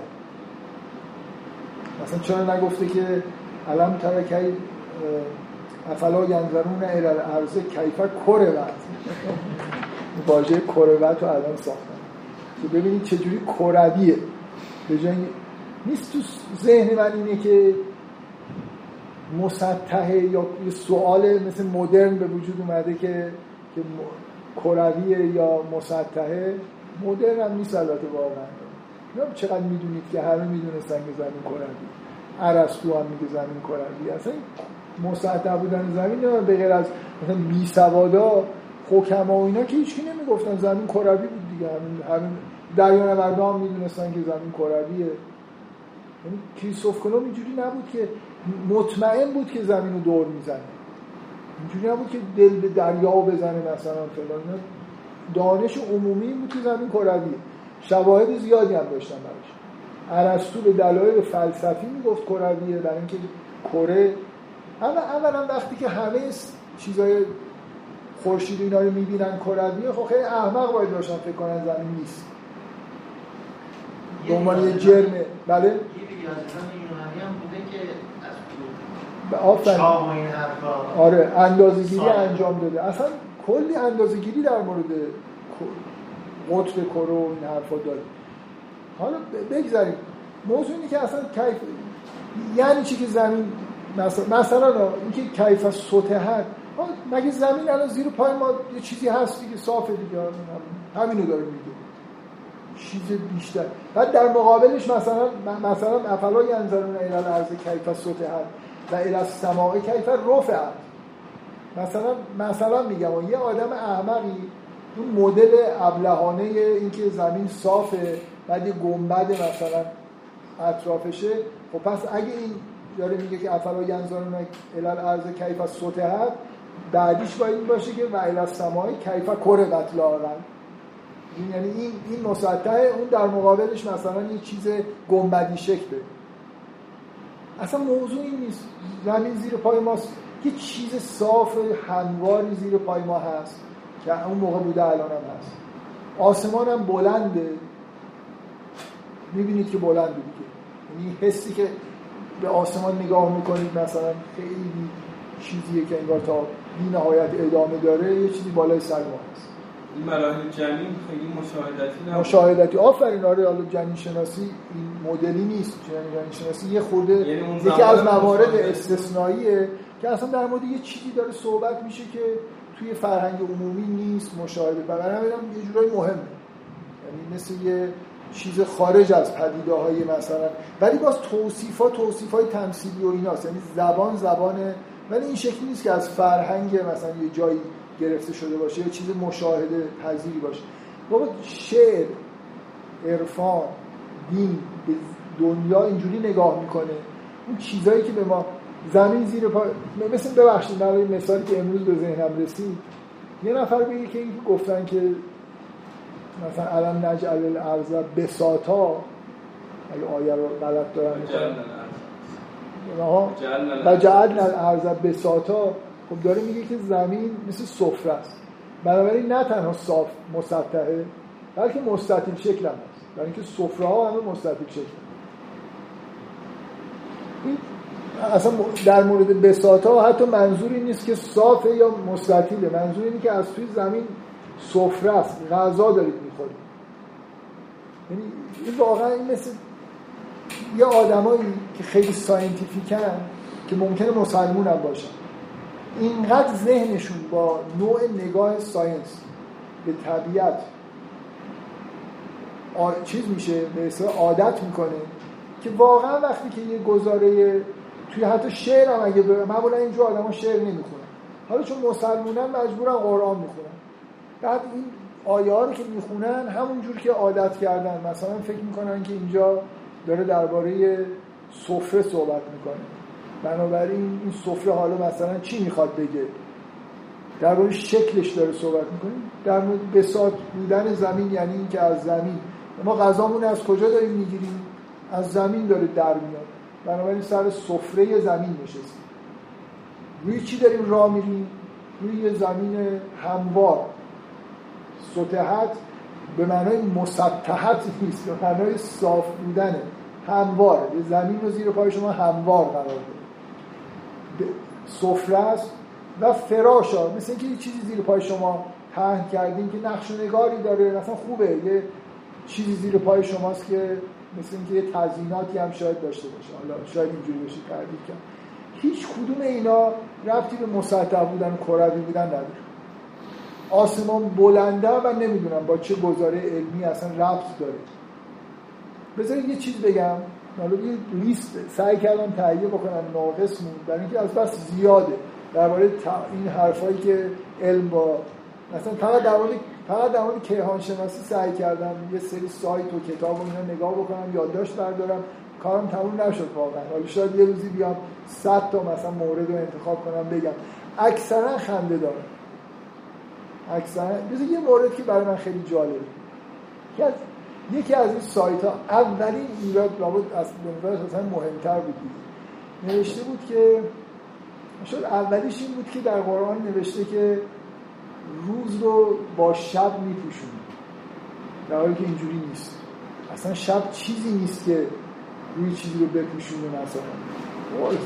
واقعا مغز طرف یه ایرادی داره که نمی‌فهمه که این تعبیر این که مثلا روز رو با شب میپوشونی یه تعبیر جالبیه مثلا. بعد شب رو نمی‌دونم اینا حالا کار نداریم. فکر کنم دومیش شاید این بود که به نظر من خیلی نکته جالبیه. این که نوشته که در قرآن نوشته که خداونده که نمی‌ذاره که این آسمان بر زمین فرو بیفته. ببین یه از, از کجا؟ شما هیچ وقت این احساس بهتون دست داده که دوچار شگفتی بشید از اینکه این آسمان ستاره اون بالا هستن و نمیافتن اصلا یه همچین احساسی بهتون دست نداره. بالای سر ما. همه آدما فکر می‌کنم در دوران گذشته یه حس این شکلی داشتن. که برای همین تئوری درست می‌کردن که مثلا یه فلکی هست این ستاره ها روشن بعد یه فلک دیگه ای هست این سیاره روش داره حرکت می‌کنه ولی میفته خب ببینید این که من نگاه کنم به آسمان و احساس بکنم بالای سر من یه چیزی هست که نگه داشته شده. از فرو افتادن مثلا نگه احساس عمومی همه آدم هست. ما چرا این احساس رو نداریم الان؟ برای اینکه یه چیزایی درباره نیروی جاذبه و اینا به ما گفتن فکر می‌کنیم که می‌دونیم که چرا ستاره ها اونجا ندارن حرکت می‌کنن. اگه یه لحظه این چیزهایی که فکر می‌کنید می‌دونید و از ذهنتون پاک کنید و واقعیتش اینه که ما نمی‌دونیم که چرا این ما نمی‌دونیم سیاره ها و ستاره چرا دارن حرکت می‌کنن. بنابراین نمی‌دونیم که این ساختار بالای سر ما چرا فرو نمیفته یا از هم نمیپاشه. چون چون در مدرسه به ما این احساس رو دادن که می‌دونیم از یه شگفتی خیلی جالبی که بشر داشته محروم شدیم. واقعا میگم یه حسی رو از دست دادیم که خودش جالبه که بالای سرمون نگاه کنم و یه چیزایی رو هر شب ببینم که سر جای خودشونم و روی یه مداری مثلا با یه فاصله مشخص این اینا حرکت می‌کنن. پدیده عجیبیه. و اینکه اینکه این یه حسی به آدما میده که الان ما دیگه نداریم. و من می‌خوام میگم یه, چیز خیلی مهم علمینه چون به ما احساس دانایی میده از این سری شگفتی ها و حس راز آمیز بودن محروم میشیم که متاسفانه این جزو هنرهای علم می‌دونن در حالی که اینا هنر نیست. برای اینکه دو اولا دروغه. ما نمی‌دونیم. خیلی از اون چیزهایی که قبلا نمی‌دونستیم و هنوز هم نمی‌دونیم همین اخیرا شما برای من یه که فرستادی که تئوری جاذبه جدید جایگزین نسبیت. مثلا خب این تئوری جایگزین وجود داره. یکیشون به حدی رسیده که یه مشاهده ممکنه انجام بشه مثلا این پیروز بشه. من من شخصا با مقدار دانش خودم میگم که اینجوری نیست. یعنی نسبیت انشتن به اینجوری نظری جاذبهش از بین نمیره. ولی اگه این تئوریا رو که به ما این احساس دانایی رو ندن خیلی چیزای شگفت انگیز توی جهان بوده و هست هنوز. این آیه داره به یکی از این شگفتی ها اشاره می‌کنه که شگفتی عمومی بوده. جالبه که ما بالای سرمون یه نظم فوق العاده می‌بینیم به اضافه اینکه توجیه علمی توجیه قدیمی این بوده که اینا یک گنبد گنبدهای شیشه‌ای وجود دارن که این سیاره و ستاره ها روشونن. خب حالا این غلطه. نظر جاذبه نیوتن هم غلطه. نظر نسبیت انشتین من قول میدم بهتون غلطه. خب پس بالاخره این چیز شگفت انگیزیه دیگه. اینا این فاصله ها حفظ میشه. هیچ نظمش به هم نمی‌خوره به سمت پایین نمیان. بنابراین ما با پدیده شبا مواجهیم که شگفت انگیزه. قرآن داره به این اشاره می‌کنه و شما می‌خواید بگید که این اشاره غلطه. اولین چیزی که تو مجموعه نوشته بود این بود که حالا دومیش یادم نیست واقعا می‌تونم دوباره نگاه کنم. اینکه یه خطای علمی بزرگ اینه که خب اینا که اصلا قرار نیست بیفتن چون جاذبه فلان جاذبه و اینا همه. ما می‌دونیم که این تئوریا تئوریای چه میگن محاسباتی خوبی هستن ولی واقعی نیستن. هنوز مردم فکر من من گفتم توی جلسه به خانم من گفتم که آره تا یه موقعی همین مثلا یکی دو ماه پیش توی یه دیالوگی گفتم آره قبلا فکر می‌کردم نیروی جاذبه واقعا وجود داره اینا هم دیگه رو جذب می‌کنن و نظر نسبیت که من اینا یه خود وایساد گفت من هنوزم فکر می‌کردم وجود داره. اکثریت مردم کوچه و بازار هنوز فکر می‌کنن که این سیاره ها ستاره دارن همدیگه رو می‌کشن. و اینا مثلا نظمشون در اثر یه همچین چیزی همچین چیزی وجود نداره. فضا زمان خمیدن فکر نکنید واقعا وجود داره. این داستان انیشتنی هم فکر نکنید. با اگر هم وجود داشته باشه خیلی شبیه همون گنبداست دیگه. یعنی اینا یه راههایی مثلا در آسمان به وجود اومده. اون تئوری قبلیه نزدیکتره به تئوری انیشتن. اینکه اینا روی مسیرای یعنی تئوری انیشتن اینجوری میشه که این کرات و سیاره و اینا یه انحناهایی در فضا زمانی که حالا خیلی معلوم نیست چیه ایجاد می‌کنن که باعث میشه یه مسیرهایی به وجود بیاد که اینا روش حرکت می‌کنن به طور آزاد بدون اینکه فورس روشون برسه باشه. بنابراین اینکه یه افلاکی انگار وجود دارن به نظر میاد تو توصیف بطلمیوسی قدیمی حالا باز بطلمیوسی نیست برای اینکه این موضوع فلک ابتکار خود اصل میگم بطلمیوسی به نام این اینکه آره. مثلا برای آخه بطلمیوس که میگید مح... بطلمیوس محاس... ابزار محاسبه ساخته بود. آره. این, این توصیف های مربوط به افلاک و اینا چیزای خیلی کد به نام این آره حالا به اسم فراموش نکنیم که بالاخره ابتکار بطلمیوس نبوده این حرف. اه، ببخشید شما وسطش سوال می‌خواستید آره من خواستم بگم این که اونی که آسمون نمیفته یه جوری دیگه هم مشابهش هست میگه که اگر یه تیکه از آسمون میگن این یه ابر فشرده شده. آه خب اون که میگن که اینا چیزی می‌خوان میگن یه قسمتی از آسمان بنداز پایین به عنوان معجزه. این معنیش نیست که قرآن اینو گفته. خب اینا رو قاطی نه. ببین قرآن یه جایی میگه خداونده که آس... میگه آسمان رو نمی‌ذاره تقع هست اینو خدا خداوند اینکه کفار اومدن گفتن که یه تیکه از آسمون رو بنداز پایین این چیزی اونا گفتن اصلا اون که اونا چی فکر می‌کردن. یه آسمون یه تیکه ایش ممکنه بیفته. گفتن میگه اگر ببینن که یه تیکه از آسمون افتاده پایین بازم میگن این ابر آره اون پیش فرض این گذاره اینه که نه واقعا اینجوری نیست.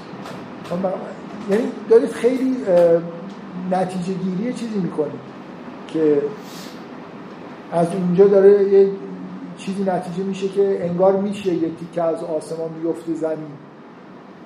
به اون م- فضای اونجا اینجوریه مثل اینکه اونا یه همچین معجزه ای می‌خوان. اصلا موضوع اون آیه اینه. موضوع اون آیه اینه که اینا هر چی ببینن خلاصه یه چیزی میگن آخرش. میگن یه ابری بود اومد. می- می‌خوام بگم یه- ذره اینو توی محاجه با یه نفر دیگه شما یه چیزی میگید مثل که از ذهنیت اون آدم دارید.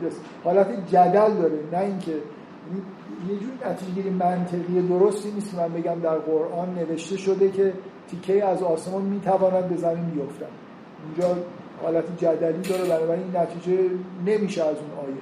ولی این حس این که بالای سر من یه ساختاری وجود داره که ثابت نمیفته به هم نمیریزه. این یه چیزیه که همون موضوع هفت آسمان این آیه همه دارن به این اشاره می‌کنن. این جز شگفتی های جهان بوده. ما این حس شگفتی رو از دست دادیم برای خاطر اینکه فکر می‌کنیم که نیوتن مسئله رو حل کرده. هیچ کسی مسئله رو حل نکرده مخصوصا به اون دلیل دوم مهمتری که وقتی شما نمیگید جاذبه چیه وقتی نمیگید که فضا زمان چیه چرا منحنی میشه هیچی نگفتید. فقط ابزار محاسباتی ساختید. من, من نمی‌دونم این آسمان چرا بالای سر من اینجوریه. و هر شب اینطوری ظاهر میشه اینا چرا اونجا چرا فاصلهشون حفظ میشه؟ من نمی‌دونم. بشرم نمی‌دونسته و این چیز خیلی مهمیه. یه ذهنیت خاصی نسبت به آسمان وجود داشته. درست بوده الان از بین رفته چون توهم دانش به وجود اومده. عامل اسم کوه هم می‌دونن که برافراشتگی آسمان ها رو. چی؟ قوامش رو به کوه ها می‌دونن که اوتاد عرض رو نگه داشتن در این حالت. چی, چی رو چی رو آسمان رو. میگن برافراشتگی آسمان ها رو وابسته به این کوه ها می‌دونه میگه کوه ها اوتاد توی یه آیه هست. زمین رو. آره اوتاد زمین ارزم بذار یه آیه ای هست که خداست آسمان ها رو بدون اینکه برجی داشته باشن. ب- بدون اه، چیه آیه رو کسی می‌دونه؟ بدون به غیر عمد ترونه میگه میگه آسمان ها برافراشته شدن به غیر عمد ترونه چیزی که بالای سر خودمون می‌بینیم انگار خب این یه ساختار دیگه این احتیاج به این داره. ما ما یه چیزی بخوایم سختی رو بالای یه جایی نگه داریم باید ستون بزنیم. نمیگه اینجا ستون وجود نداره میگه ستونی دیده نمیشه. یه ساختار ثابت جالب عظیمی وجود داره بدون اینکه مثلا پایه هم زده باشن که اینا رو اونجا نگه داشته باشه یه توصیف برای اینکه این حالت شگفتی شما رو اضافه کنه هیچ ربطی به ساینس نداره این بحث. بخوایم بگیم که مو... آخه یه عده همین به غیر عمد ترانه ها میگن این اشاره به نیروی جاذبه و فلان من یه, یه گزار... یه گزاره کلی بگم بهتون. این- نکته مهمیه. من من دارم از این دفاع می‌کنم که تعارض می‌تونه پیش اگر به یه چیزی اشاره بشه مثل مثلا جنین شناسی رو اشتباهی بگیم مثلا یه چیزی در اگه واقعا در در قرآن نوشته شده بود که زمین کروی نیست مسطح است. صاف است مثلا دایره است. خب؟ نمی‌تونید بگید که تعارض نمی‌تونه پیش بیاد. بالاخره داره به یه پدیده طبیعی اشاره میشه ممکنه اشتباه باشه. اینکه پشتش معناشناسی و اینا رو میگم بذارید کنار. بالاخره اون طبیعت رو داره توی قرآن یه توصیفی ازش می‌کنه. می‌تونه اشتباه باشه. نکته اینه که هر چقدر این حستون قوی باشه که اینجا می‌تونه اشتباه وجود داشته باشه معادلش باید قبول کنید می‌تونه معجزه آسان باشه. یعنی دولت است. اگه, اگه یه آدم میگه اصلا توصیف های طبیعت در قرآن هیچ ربطی به ساینس نداره. پس هیچ دیگه حرف معجزه علمی و نمی‌دونم پیشگویی و اینا هم نباید بزن نباید فردا بیاد بگه من مثلا من به این آیه علاقه مندم بارها اینو گفتم. میگه که میگه زمین رو زلولا. امروز هرچی فکر کردم این واژه از ذهنم رفته. اینکه شطور راهوار. زمین رو توصیف می‌کنه همچون شطور راهوار. ما هر جوری فکر بکنید این معنیش اینه که این حرکت می‌کنه ولی شما نمی‌فهمید این اصلا شطور راهوار یعنی یه شطوری که اونقدر نرم حرکت می‌کنه که شما وقتی روش هستید هیچ حرکتش رو احساس نکنید بنابراین توصیف زمین به صورت به عنوان شطور راهوار والذی جعل لكم الارض فی مناکبها بشید آره. حس. یعنی چیزی که واقعا اگه نخواهیم بپیچونیمش داره میگه که این زمین حرکت می‌کنه ولی شما نمی‌فهمید. اگه من احساسم اینه آره از اون برم احساسم اینه که ممکنه اشتباه کرده باشه. اون آدمی که میگه اصلا نه این توصیفات نمی‌دونم زبانش فرق می‌کنه و فلان و اینا دیگه نباید هیچ جای قرآن رو بیاد بگه که کوچکترین چیز علمی بخواد نتیجه بگیره. من می‌خوام یه چیز شمشیر دولبه است. خیلی بخواید معجزه علمی از آخه یه لحظه تو رو خدا قرآن معجزه بودن خودش رو چجوری مطرح می‌کنه؟ میگه شبیهش سوره نمی‌تونید بیاد هیچ وقت در قرآن گفته که یه آیه تو قرآن هست مثلا حالت معجزه علمی اصلا کلمه معجزه علمی قرآن با خود قرآن سازگاره. یعنی قرآن ادعا کرده که جنبه اعجازش اینه که یه حرفایی توش زده شده. این معجزه علمی یعنی یه چیزی پیغمبر گفته باشه. که با اون قرن مناسبت نداره بنابراین قرآن از طرف خداست. یه عده اینجوری می‌خوان معجزه بودن قرآن رو ثابت بکنن. خود قرآن اینو قبول داره که اینجوری معجزه‌اش رو ثابت بکنی. به نظر من یه بدعت دیگه. یعنی این طرف خودش داره یه شیوه معجزه بودن. به جای اینکه بره سوره ها رو بررسی بکنه و نشون بده که اینا توش یه چیز معجزه آسایی هست داره یه کار دیگه ای می‌کنه. می‌خواد از یه آیه تک آیه نتیجه بگیره که قرآن کتاب خداست. قرآن اینو نگفته به ما. من نمی‌خوام باز استدلال کنم. فضای ذهنی من این که نمیشه از یه دونه آیه به معجزه بودن قرآن پی برد. در هر حال هر چقدر که قرآن رو از science دور کنیم بعد دیگه حق ندارید حرف اینو بزنید که یه جاهایش من واقعا از این توصیف مخلقتا و غیر مخلقه به عنوان اینکه مثل اینکه یه چیز که نمی‌دونستم تو قرآن اومده اینجوری بهش نگاه می‌کنم. اصلا اصلا دفعه بعدی که من بخوام مثال بزنم من همیشه اینکه یه واژه‌ای در قرآن اومده. میگن که مثلا قرآن در مورد پنگوان صحبت نکرده. اینا من این مثالی که همیشه می‌ذارم این بود که تگرگ فکر کنید واژهش وجود نداره اصلا در عربی نمی‌شناسن تگرگ ولی تو قرآن با یه جمله میگه اون چیزی که در کوه ها میبارد و فیها بردون و درش سرما هست داره یه جوری به برف و تگرگ و اینا اشاره می‌کنه. مخصوصا به نظر میاد در مورد تگرگ داره صحبت می‌کنه. الان ببینید در مورد یه چیزی داره صحبت می‌کنه که واژه‌ای براش وجود اصلا این مخلقه یعنی چی؟ یه واژه عجیب و غریبی در به کار برده شده درباره موزه میگه مخلقتن و غیر مخلق اینکه معلوم نیست که چی داره میگه که این جزء واژه های مبهم قرآنه. خب میشه حد زد که یه چیزی رو داره توصیف می‌کنه. دربارش کسی حرف نزده.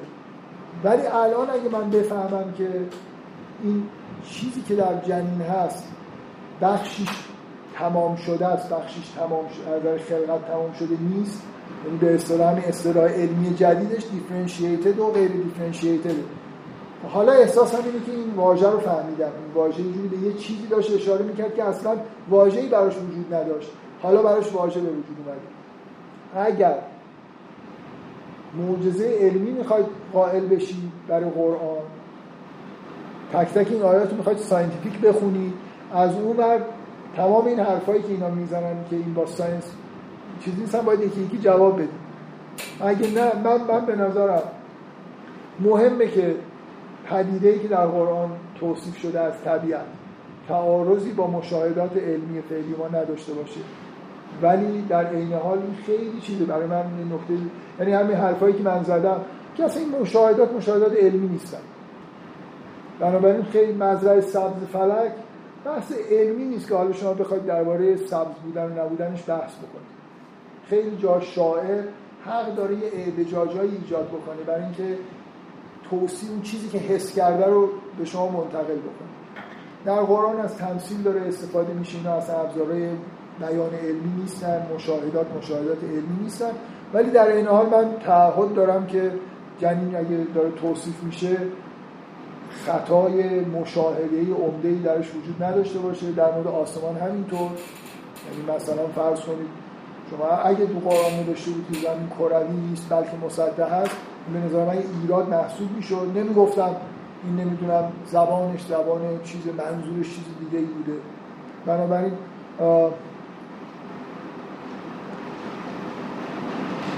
یه کاری که امروز من قرار بود بکنم اینه که یه فهرست بخونم از ایرادایی که غیر از هفت آسمان می‌گیرن.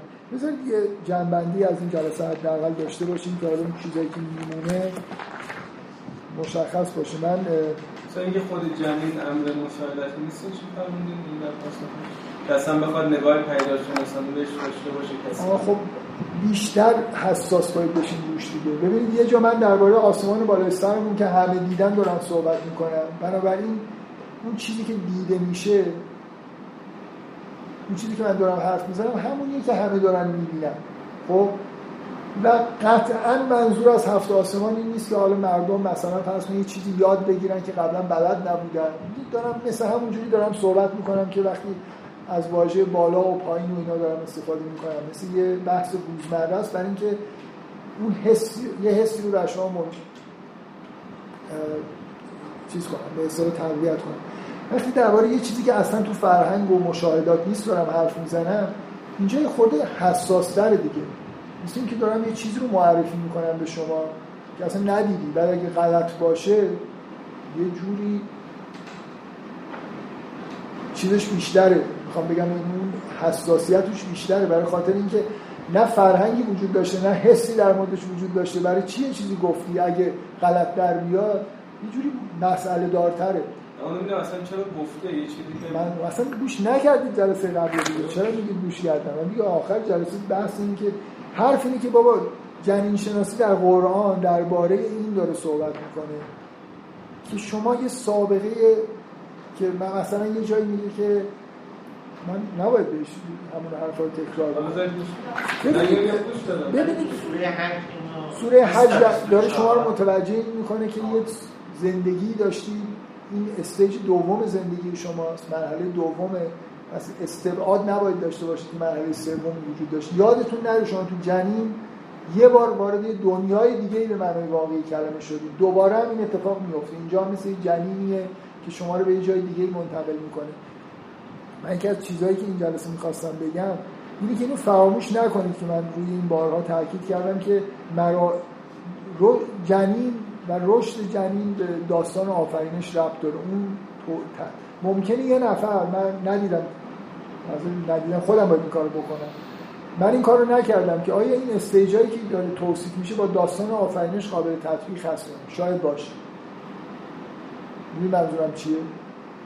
یعنی اگر حبوط به دنیا اومدنه خب این تعلیم اسما یه جایی توی این مراحل جنینی قرار داره. شاید مثلا فرض کنید یه نفر بتونه بگه که مثلا صبرکم مربوط به چه قسمتی میشه. یه تطبیق بین داستان آفرینش و مراحل جنین ممکنه وجود داشته باشه که جالب باشه من نمی‌دونم. جنین شناسی قرآن نکته مهمش مثل اینه که یه چیز فراموش شده است. ما انگار یادمون می‌خواد به شما بگه که قبل از اینکه این شکلی بشی و به این دنیا بیاید این شکلهای دیگه ای بودی این آیه رو من جلسه قبل گفتم که هل اتا علی انسان این و من در لم یکن شیئا مذکورا. شما یه زالویی بودی بعدا اینجوری شدی اینجوری شدی. در اونجا یه رشد تکاملی پیدا کردی و یه دنیای دیگه ای داشتید الان یه دنیای دیگه ای دارید جنین بودن خودتون رو فراموش نکنید. این چیزیه که با تاکید روی اینکه این جنین مراحلی رو طی می‌کنه مثل اینکه این حس داره ایجاد میشه. من خودم خوبه که به دوران جنینی خودم رو انگار به یاد داشته باشم. هرچند حافظه ای ندارم ولی انگار این حس رو داشته باشم یه موقعی اینقدر بودم. شیء مذکور نبودم بعد اینجوری شدم اینجوری شدم. مثل اینکه تاریخچه زندگی منو داره به من میگه. من ببخشید از این چیز چیزایی که جلسه قبل گفتم این چیزایی که اون خانم آقای مور میگه واقعا بعضیاش خوبه بعضیاش بده. من برای خودم یه امتیاز بندی کردم که این تطبیقش با مشاهدات امروز مثلا اون قسمت تاریکی های سگانه فرض من بر این بود که تو این جلسه اون مقاله رو آپلود کردید مردم دیدن. می‌خواستم بگم تاریخ های سگانش اصلا جدی نگیرید. به نظر من مثلا هنوزم من, نمی... من نمی‌فهمم تاریکی استگانی یعنی چی. با اون توضیحی که ایشون میدم نمی‌فهمم. نمره صفر دادم. بین صفر تا پنج دارم امتیاز میدم. شباهت به زالو جالبه. مثلا دو نمره بهش بدیم. قسمت موزغش هم جالبه دو نمره. یه چیزی که جالب می‌خوام بگم چیزایی که نظر من جالب تره این که دانشی وجود نداشته که فکر واقعا از روی بحثی که من با شما جلسه قبل از روی سخت جنین اگه بخواید قضاوت بکنید که اول گوشت به وجود میاد یا استخون چی میگید قطعا میگید گوشت. برای اینکه جنین اون اوایلش موجود نرمه و احساس اینه که این همون گوشتشه دیگه. بعدا زیاد میشه. در حالی که اون گوشت نیست. آره. اصلا اونا گوشت و عضله نیست. اونا همون قسمت های غیر مخلق است. این که اول استخون به وجود میاد بعدا دورش ماهیچه و گوشت و اینا تشکیل میشه. فکر می‌کنم پوستم توی آره فکر می‌کنم پوست من ببین چیزی که الان تو جنین شناسی می‌دونن اینه که اول سلولای استخون زودتر دیفرنشیت میشن بعدا عضلات و گوشت و اینا ساخته میشه. این این ترتیب جالبه دیگه. مثلا من یه سه نمره برای این میدم به عنوان یه پدیده جالب. که مشاهداتی که الان داریم با یه چیزی که اون موقع نمی‌دونستن حالت مثلا پیشگویانه داره به نظر من این قرار مکین هم واقعا جالب نمی‌دونستن که این اول مثلا توی فضای آزاد بعدا میره یه جایی مثل بعض جایگزین میشه. ولی من این همه اینا رو گفتم برای اینکه بگم به مخلق غیر مخلق پنج میدم. یعنی کلا از این مقاله شما گفتید که میگم بهشون پول دادن حلالش باشه اگه پول گرفته. برای اینکه این نکته خیلی جالبی یعنی به این آدم پول نمی‌دادن خودشون نمیفهمیدن که الان ما تو جنین شناسی به جنین اینجوری نگاه می‌کنیم. بخش های خلقتش تموم شده داریم این قسمت های میگم ترجمه رو براتون خوندم. همه همین چیزا رو نوشتن ولی نمی‌دونن یعنی چی. به نظر من این جالبترین نکته این مقاله است که میشه یه امتیازی داد. همونطور حالا به هر حال من, من جز آدمایی هم که برام مهمه که توصیفا با طبیعت سازگار باشن. با این ملاحظات که این زبان زبان علمی نیست ولی حتی اگه تمثیلیه بالاخره در این حد که اول استخون بعد اون داره میاد و داره میگه دیگه. می‌خوام بگم این حرف که کلا هیچ تعارضی نمی‌تونه پیش بیاد غلطه. ولی دنبال معجزه علمی هم نباشین. همینطوری یه جایی به نظرم جالبه جای جالب نیست. چه می‌دونم؟ من احساس من می‌فهمید یا نه. من آدمی نیستم که دنبال معجزه علمی بگردم. بنابراین حتی اگه یه جاهایی یه توصیفای خود با چیزایی که توی علم هست سازگار حالا به معنای مزرعه سبز فلکی دیوییشنی یه انحرافی وجود داشته باشه خیلی به نظر مهم نیست. اگر اون منظوری رو که می‌خواد رسونده باشه همونجوری که در مورد شاعر این انتظار نداره. بنابراین اینا رو معجزه حساب نمی کنم ولی قابل بررسی هست. ببینیم کجاها تطبیق می‌کنه نمی‌کنه. یه آدم مسلمونی می‌تونست 700 سال قبل بگی این آیه مبهمه یه چیزی هست که ما نمی‌دونیم. شاید هم تو تفاصیل نگاه کنید گفته باشه. بعدا چیزایی فهمیدیم که حالا به نظر میاد می‌دونیم. من واقعا حسام اینه که با این مخلقه غیر مخلقه به همین چیزی که الان ما می‌دونیم رفته سوال داریم اینجا که می‌گفت اول گوش بعد در توجیه شما می‌گفتین که آره من زبان پری داره. ها اگه اول می‌گفت اگه می‌گفت آخه ببینید اصلا الان من نمره ای که میدم خیلی بالا نیست. میگم جالبه. چرا؟ برای خاطر اینکه همونطوری که اون آقا یه جایی گفته که مثلا فرض در که اول گوش میاد بعد اصلا اینجا خیلی این شکلی نیست که این مسئله ترتیب حالا نکته اصلی ماجرا باشه. داره به ترتیب میگه. نه منظورم می‌فهمید یا نه. یعنی اون حرفش ببین میگه که سمع و مثلا سم و بسر و بعد افعله حالا ایشون آقای مور میگه که دقیقا همینطوری. اول شنوایی میاد بعد بینایی میاد. آیا واقعا اگه برعکس این بود می‌خوام بگم قرآن منظورش اونجا بیان ترتیبه. یا همونطوری که ایشون داره میگه اون کسی که نقد می‌کرد. که آقا به شما نان و خرما و فلان داره شاید ترتیب زمانی نباشه. توی این آیات خیلی سخت فرار کردن از اینکه ترتیب زمانی. برای خاطر اینکه از واجه های استفاده می‌کنه مثل اینکه بعدن بعدن که حس زمان رو میرسون ولی واقعا هدف توصیف علمی نیست. یعنی من حسم نیستم اینجا معجزه کشف شد. برای خاطر اینکه اگر ترتیب زمانی هم مثلا غیر این بود نکته مهمی نبود. نکته اینه که داره به شما یادآوری می‌کنه که اول شبیه زالو بودید بعد اینجوری بودید بعد مثلا استخون نداشتید می‌دونید حالا اینکه بگیم که اینجا حتما این نکته مهم اینه که اول استخون.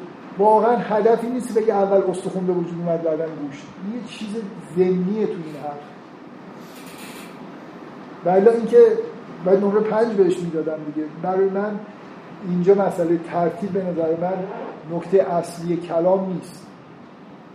یه جوری اون نمره پنجی هم که به مخلقه غیر مخلقه میدم برای این نیست معجزه علمی. هم جلسه قبل گفتم.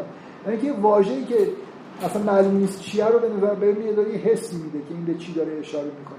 چون یه فهمی به قرآن داره اضافه میشه به نظرم خیلی جالبه. من کلا دنبال جز آدمایی که دنبال معجزه علمی نیستم در قرآن. در عین حال میگم که توصیف های طبیعت تو قرآن نباید با مشاهدات ما ناسازگار باشه. هرچی سازگارتر باشه خب خوشحال میشیم. هرچی ناسازگارتر باشه باید سعی کنیم ببینیم چرا ناسازگار. هفت آسمان نیست. داره چیز درستی رو توصیف می‌کنه. آسمان بالای سر ماست نمی‌دونم فرو نمیافتد. یه حس خیلی مهمی رو که قدیم وجود داشتن و وجود نداره رو داره توصیف می‌کنه که بهتر همین الان هم داشته باشیم. یعنی خوبه که وقتی که میرید شب آسمان رو نگاه می‌کنید همون شگفتی که این بالای سرتون یه چیزی از ستونی هم نزدن بهتون دست بده. اینا چیزایی نیست که غلط و درست بودنش. در مورد جنین هم حالا جنین عجیبیش اینه که سابقه ای در موردش وجود ببخشید من نمی‌دونم چقدر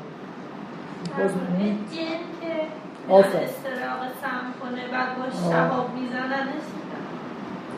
نه اینکه نمی... الان نمی‌خوام صحبت کنم. شاید جلسه بعد بخوام صحبت بکنم. اصلا نوع اصلا اونجا مسئله از زبانه نه نمی‌دونم توصیف یه چیز- موضوع یه چیز دیگه است. یعنی تعارض به دلیل دیگه ای مشکل داره وقتی که بین میگن بین علم با مثلا متن دینی تعارض پیدا کرد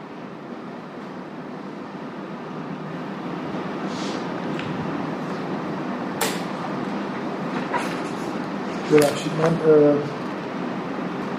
می‌کنم چیزی که قرار بود بگم و نگفتم نکته اصلیش این بود که می‌خواستم یه لیست بخونم براتون که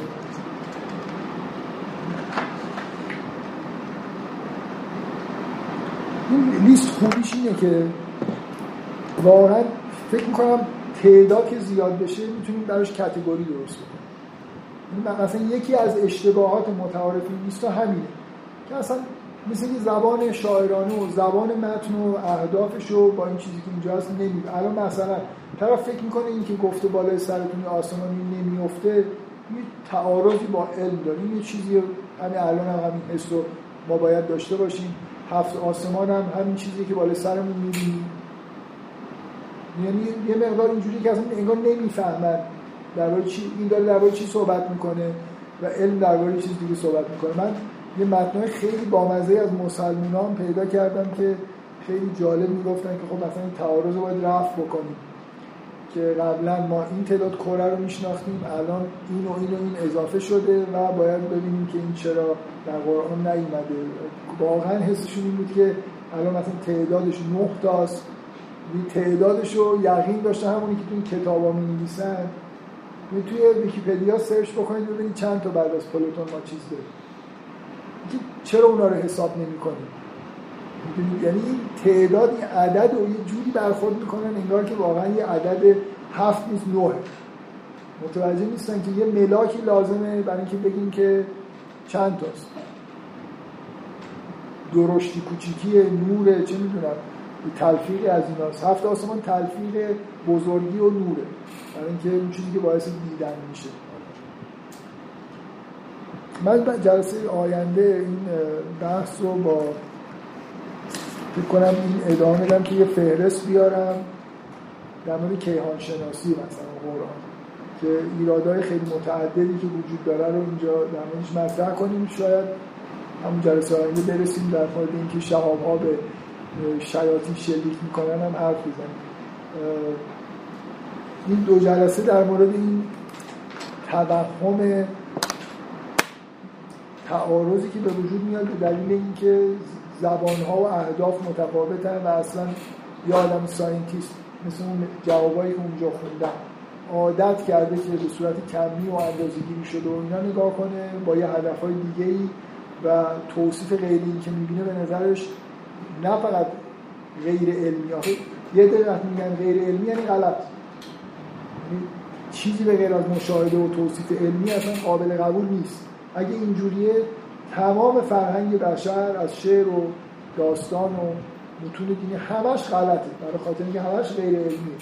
و درست برعکس. من, من احساسم برعکسه. همه توصیف های علمی یه جوری غلطن برای خاطر اینکه این چیزای خیلی مهمی رو انگار نمی‌دونن برای خاطر توصیف این تصویر سه‌بعدی که دقیقا بیایم بگیم در هر مختصاتی چه رنگی با چه طیف رنگی مثلا قرار داره یه توصیف غلطی از اون چیزیه که داریم می‌بینیم. توصیف درستش اینه که یه چیزیه که پشتش اون چیز هست. اون چیزی که باید یه جوری نگاه کنی که ببینی.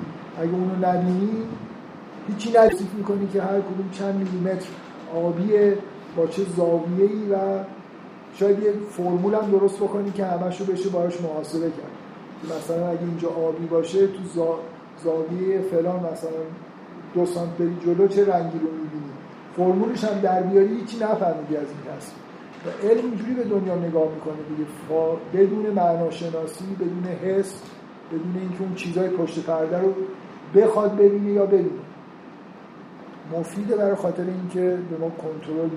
طبیعت نه برای اینکه درک طبیعی درکی در راه طبیعت کنم خب انشاءالله جلسه آینده این بحثای کیهان شناسی می‌خوام بکنم. شاید مثلا پنجاه پنجاه مورد آیه‌ای که ایراد داره از در کیهان شناسی رو بتونیم تو کلاس بحث